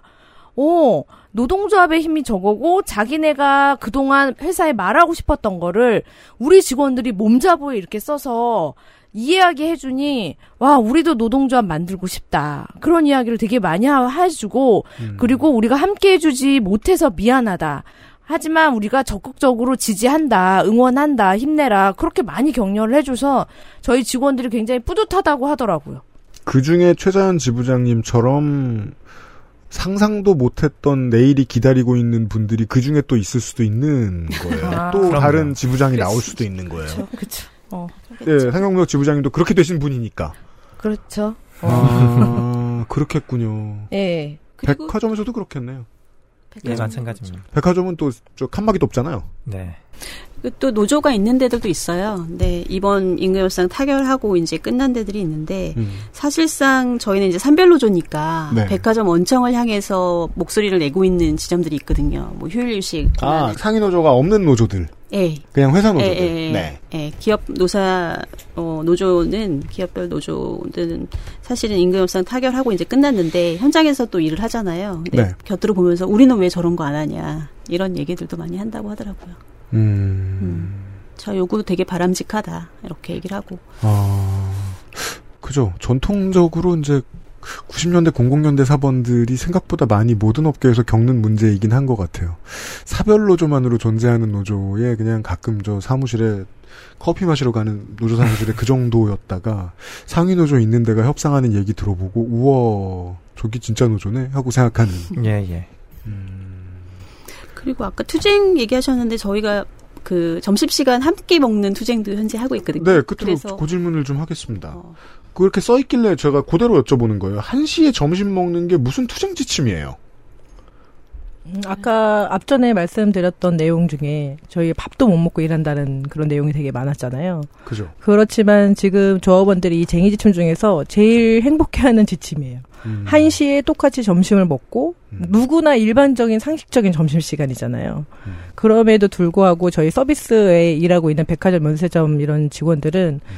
그 점심시간에 누구나 먹을 수 있는 그 시간에 먹지를 못하거든요. 세 시, 네 시나 아예 못 먹거나 이렇게 되는데 그래도 이 한 시에 똑같은 시간에 같이 밥을 먹고 그리고 항상 혼자 밥을 먹다가 나랑 같이 일하는 직원들과 대화를 하면서 그 시간을 즐기는 밥 시간인 거예요. 어, 누군가가 봤을 때는 이 점심시간 먹는 게 무슨 추진지침이라고 하겠지만 저희는 오픈되어 있기 때문에 매장을 비울 수가 없어요. 음. 둘이 있어도 혼자 있어도 누군가가 있어야지 내가 밥을 갔다 올 수 있는 구조거든요. 음. 근데 그 점심을 모든 직원과 같이 간다? 이게 굉장히... 굉장히 파격적인 거죠. 저희 입장에서는. 파격적이야. 백화점에서도. 백화점에서도 그 한 시간을 다 비우잖아요. 매장을. 음. 음. 그러니까 직원들 입장에서는 함께 먹는 점심에 대한 뭐 행복감 이런 것들도 쟁의를 통해서 얻을 수 있는 게 일단 크다고 말씀하신 것 같고 또 한축으로는 백화점에 와서 상식적으로 고객 을 기다리세요. 저희 점심 먹고 올게요. 이게 불가능한 공간이고 음. 백화점에서 그걸 눈뜨고 못 보거든요. 보통 이제 인사관리 파트에서 네. 화장실도 그 못 가게 하는데 매장에다 뭐 감나라 배나라 하고 네. 뭐 쉽게 말해 이제 깡패짓하는 이제 현장에서 뛰는 인사 관련한 사람들 보통 뭐 대리나 과장급들일 텐데 굳은 일이니까. 네. 위에 계신 분들은 애템 이러고 애템 이러는 건 쟤들이 점심 먹으러 가? 이런 어, 뜻일 거고 그쵸, 그쵸. 그럼 이제 대리급이 나와가지고 지금 점심을 드시러 가시면 어떡해라고 할 거 아니에요. 점심시간에 막 손님이 막 줄 서고 있는데 직원이 없으면 언제 왜 직원이 없냐 지켜보고 있어요. 막 이런데 우리는 이제 쟁이니까. 어, 그 대리 나... 되게 불쌍하다. 네. 언제 돌아오나 기다리고 있어요. 네. 시간 되면은 한 시간 이제 한 시부터 시작해서 한 시부터 두 시까지잖아요. 음. 이제 한 두 시 전 몇 분 전부터 이제 구석탱이 어디 서서 얘네들이 오나 안 오나 그거 체크하고. 왜? 법대로 하는 걸 가지고 네네. 법으로 걸고 넘어지진 못해요. 그렇죠, 그렇죠. 예를 들어 뭐 노무와 관련돼서 이걸 법원으로 끌고 가서 쟤네들 점심 먹었대요라고 말하면서 손해배상을 시킬 수는 없잖아요. 네. 그러면 그 인사과에서는 생각할 수 있는 짓이 두 시 일 분에 오기만 해봐라 이런 거죠. 그렇죠. 맞아요. 맞아요. 네. 어 불쌍해. 어, 그 사람 되게 불쌍해. 아유 롯데 현백 다 노조 있는데 그 참 불쌍하게 그럼 그 사람 밥 못 먹고 못 먹겠네 분명히. 근데 이런 쟁의가 아니더라도 네. 이런 경우는 그냥 고착됐으면 하는 바람인 거죠. 그, 그러니까요. 네. 저희가 병원을 가고, 그 다음에 은행을 볼 일을 봐도, 어찌됐든 그 자리를 비우는 그런, 이렇게 편말을 세워놓고 가거나 하잖아요. 네. 그런 게 백화점에도 그 시간만큼은 딱 자율적으로 매장에서 통틀어 똑같은 시간에 밥을 먹을 수 있는 구조가 됐으면 좋겠는 거죠. 네. 내가 아니라. 인원만 채워주면 가능한 일이에요. 한 사십 분 앉아서 발 풀고 있는 시간만 보장이 돼도 우리 그쵸? 아까 얘기했던 산재들 병원비 안 들이고 해소할 수 있을 것 같아요. 그게 하지정맥류가 됐든 음. 그러니까 손님들 뒷담 까는 시간이 됐든 쉴 수 있는 공간이 없어요. 음. 그것도 문제네. 네. 어, 예를 들어서 코로나 때 인원 제한이 있었잖아요. 네. 그때 휴게실에서 최대 들어갈 수 있는데 맞아요, 맞아요. 그때 한 열 명밖에 안 들어가요. 일 층에 일 층에 거의 한 삼백 명, 오백 명이라거든요. 음. 못해도 이 백 명까지 한, 뭐 한, 한 삼, 사백 명이라면 음. 휴게실은 지하 삼 층에 열 명 남짓 들어가요. 근데 음. 인원 제한이 걸려서 여섯 명밖에 못 들어가는 거예요. 직원들 어디서 썼겠어요. 그 발을 풀 수 있는 시간이 제일 유일한 쉬는 시간인데. 그 문제라면 정말이지 산별이 나서야 백화점한테 엄포를 놓을 수 있는 수준이 되겠네요. 네, 그렇기 때문에 노조 이사법이 되게 중요한 거죠. 그래서 저희가 교섭 요구 음. 안에도 음. 들어가 있어요. 음. 오늘. 네. 음. 들어가 네. 있는데 이제 모르쇠로 음. 내가 왜 너희와 교섭하지? 이렇게 하고 있으니까. 음. 별 얘기 안 했는데 저는 지금 오버타임으로 일을 했습니다. 제가 이게 뭐 원하지 않으시면 방송에 안 내보내도 되는데요. 저는 여기 있는 여러분들한테 꼭 여쭤보고 싶었어가지고 끝인사 대신 요 질문을 좀 드리고 싶습니다. 왜냐면 저는 저도 이제 방송 얘기하면서 왜 언론들이 이 문제를 짚지 않을까? 저는 그냥 그 사고가 나자마자 그 문제부터 생각이 나가지고 그 얘기부터 떠들었었는데 신림동 폭우로 인한 참변으로 돌아가셨던 그 브루벨 코리아 총무부장님 이제 일주기입니다. 다음 주면. 예, 맞습니다. 이분은 어떤 분이셨나요? 어... 좋은 사람이었습니다. 누가 제일 잘하세요? 네, 브루벨... 아, 브루벨 코리아 지부장님. 네, 저도 한 말씀 드리면 이분은 되게 따뜻하고 사람에 대한 배려가 되게 깊었던 사람으로 기억해요. 그냥 하는 얘기가 아니라 정말 이분을 떠올리면 어, 자기보다 남을 위해서 더 바지런히 움직이고 어, 깊은 사람이었다. 저는 이렇게 기억을 하거든요. 말씀해 주세요. 아, 네. 음, 벌써 일주기, 일 년이 다 되더라고요. 그러니까 오늘이 삼백오십 일인 걸로 기억을 해요. 아, 예. 네. 음, 뭐, 그때 당시에 인터뷰나 이런 거에서도 말씀을, 음, 하긴 했었지만, 말씀을 드리긴 했었지만, 되게 자기 일을 되게 사랑하는 사람이었거든요. 자기 일. 현장에서, 매장에서 일하는 것도 너무너무 좋아했고, 어, 내가 일하는 현장을 바꿀 수 있다라는 걸로 노동조합에서 일하는 것도 굉장히 행복했었던 사람으로 기억을 해요. 그리고, 그렇게 이제 많이들 이제 얘기를 하시죠. 빈곤한 삶을 살았고, 그 안에서도 뭐 가정을 지키기 위해서, 가족들을 지키기 위해서 열심히 했었다. 근데 전 사실 빈곤하게 살았다기보다는요, 되게 행복하게 살았던 사람으로 기억을 하거든요. 사람의 빈곤의 이 기준이 단순히 어, 가진 자와 안 가진 자라고 한다면은, 뭐, 거기서 빈곤이라고 말할 수 있을지도 모르겠지만, 실제적으로는 자기 삶을 굉장히 사랑했고, 행복해했고, 그래서 그거를 되게 많이 누렸었다라고 저는 생각을 합니다. 그렇게 다들 기억하고 있고요. 영상을 만든 게 하나 있어요. 근데 그 영상을 보면은 항상 밝게 웃고 있고, 항상 즐겁게 일하고 있는 모습들이 항상 있더라고요.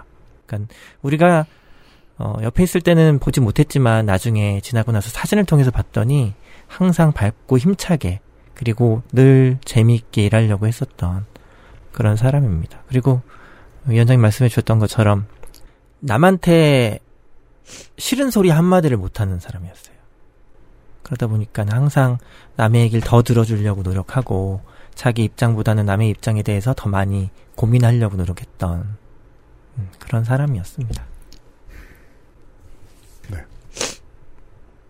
샤넬 지부장님이 지금 눈물을 못 참으셔가지고. 저는 같이 일한 지는 별로 되지 않은데, 네. 같이 그 장례식에 같이 있었던 그런 음. 과정과 갑자기 음. 울컥해서 음. 너무 안타까워가지고, 좀 네. 제가 눈물을 좀 보였네요. 죄송합니다. 티슈가 바깥에 있습니다. 우리 저, 활동가들, 만나 뵐 때마다 제가 그 방송을 해서 되게 어 보람 있는 게 결국은 다 사람 사는 이야기라서 이게 직장에서 계속해서 사람과 부대끼지만 특히 이 직종은 정말 많이 그렇지만 동료들을 정말 넓게 사람으로서 마주치는 경험을 보통 노조에서 처음 해봤다고 느끼는 분들이 되게 많으신 것 같아요. 네. 그런 경험을 주셨던 동료셨나 봅니다. 네. 뭐 또 나중에 잘 되는 거 있으실 때나 아니면은 우리 제가 제일 재밌어하는 진상 컬렉션 이런 거 모아가지고 예능이나 한번 해보죠 나중에. 저는 그 사례가 굉장히 많아요. 저 초대해 주세요. 한번 또 만나요. 민주노총 서비스연맹 백화점 면세점 판매 서비스 노조의 한채윤 샤넬 지부장님, 김소연 위원장, 최자현 삼경무역 지부장님, 김성원 브루벨 코리아 지부장님이었습니다. 또 만나요. 고맙습니다. 감사합니다. 감사합니다.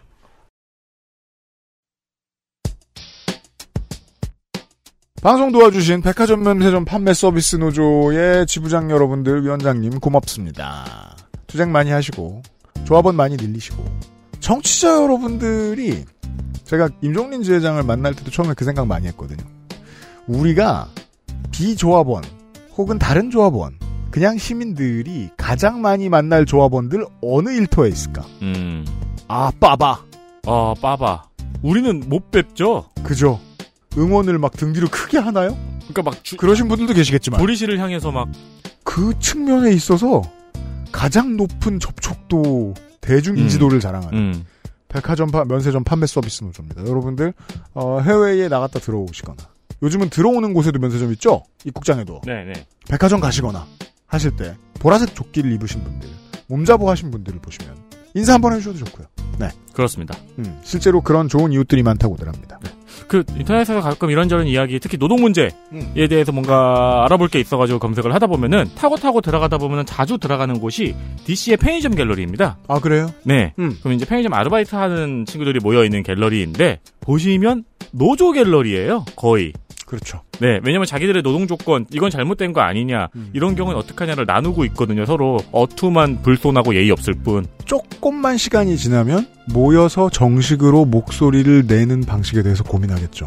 음. 인류는 늘 그리로 흘러갔으니까. 네. 제가 틱톡에 익숙지 않잖아요. 음, 틱톡에는 우리 세대는 익숙하기가 어렵죠. 저는 되게 불에 댄 듯 지웠어요. 드디어 넉넉고 한 십 분 본 쇼츠가 생겼어요. 아. 밀웜한테 먹을 거 주기.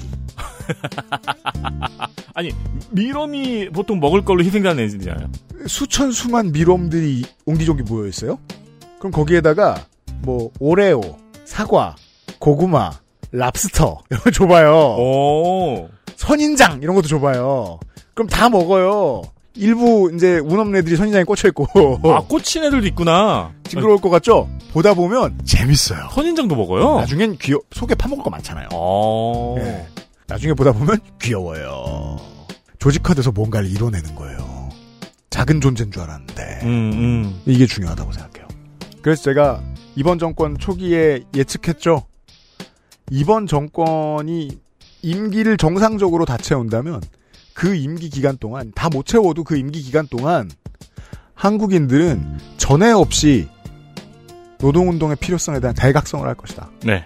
소중함을 활용 방법을 드디어 깨닫게 될 것이다. 음, 음. 그런 시민들이 늘어나고 있는 업계 한 곳을 만나봤습니다. 다시 한번 나와주신 분들 감사드리고요. 다음 주에는 애증의 정치클럽이 휴가 갔다 돌아오고요. 네. 토요일에는 뭘 할지 아직 결정 못했습니다. 토요일 많은 사람들을 만나기 때문에 커튼 안쪽을 살짝 보여드리자면 다음 주에는 그 아저씨는 늘 방송이 세 시간 나가잖아요. 네. 근데 녹음이 다섯 시간어치를 여섯 시간어치를 해요. 다음 주에 저희가 그래서 뭐가 나갈지 봐야 돼요. 오, 돌림판 같은 거 하나 준비해야겠네요. 저랑 에디터가 좀 바쁠 겁니다. 아, 아무튼 그것은 알기 싫다. 오백십육 회 들어주신 모든 청취자 여러분 감사드리고 앰플리파이드 팟캐스트 첫 회 들어주신 모든 청취자 여러분 감사드리고 감사드립니다. 네, 아직 아, 불편한데도 불구하고 많은 피드백을 부탁드립니다. 부탁드립니다. 윤세민 에디터하고 유승균 피디였습니다. 수상준 민정수석이 편집을 하고 있는 그것은 알기 싫다였습니다. 오백십칠 회에서 만나요. 안녕히 계세요. 엑스에스에프엠입니다. I, D, W, K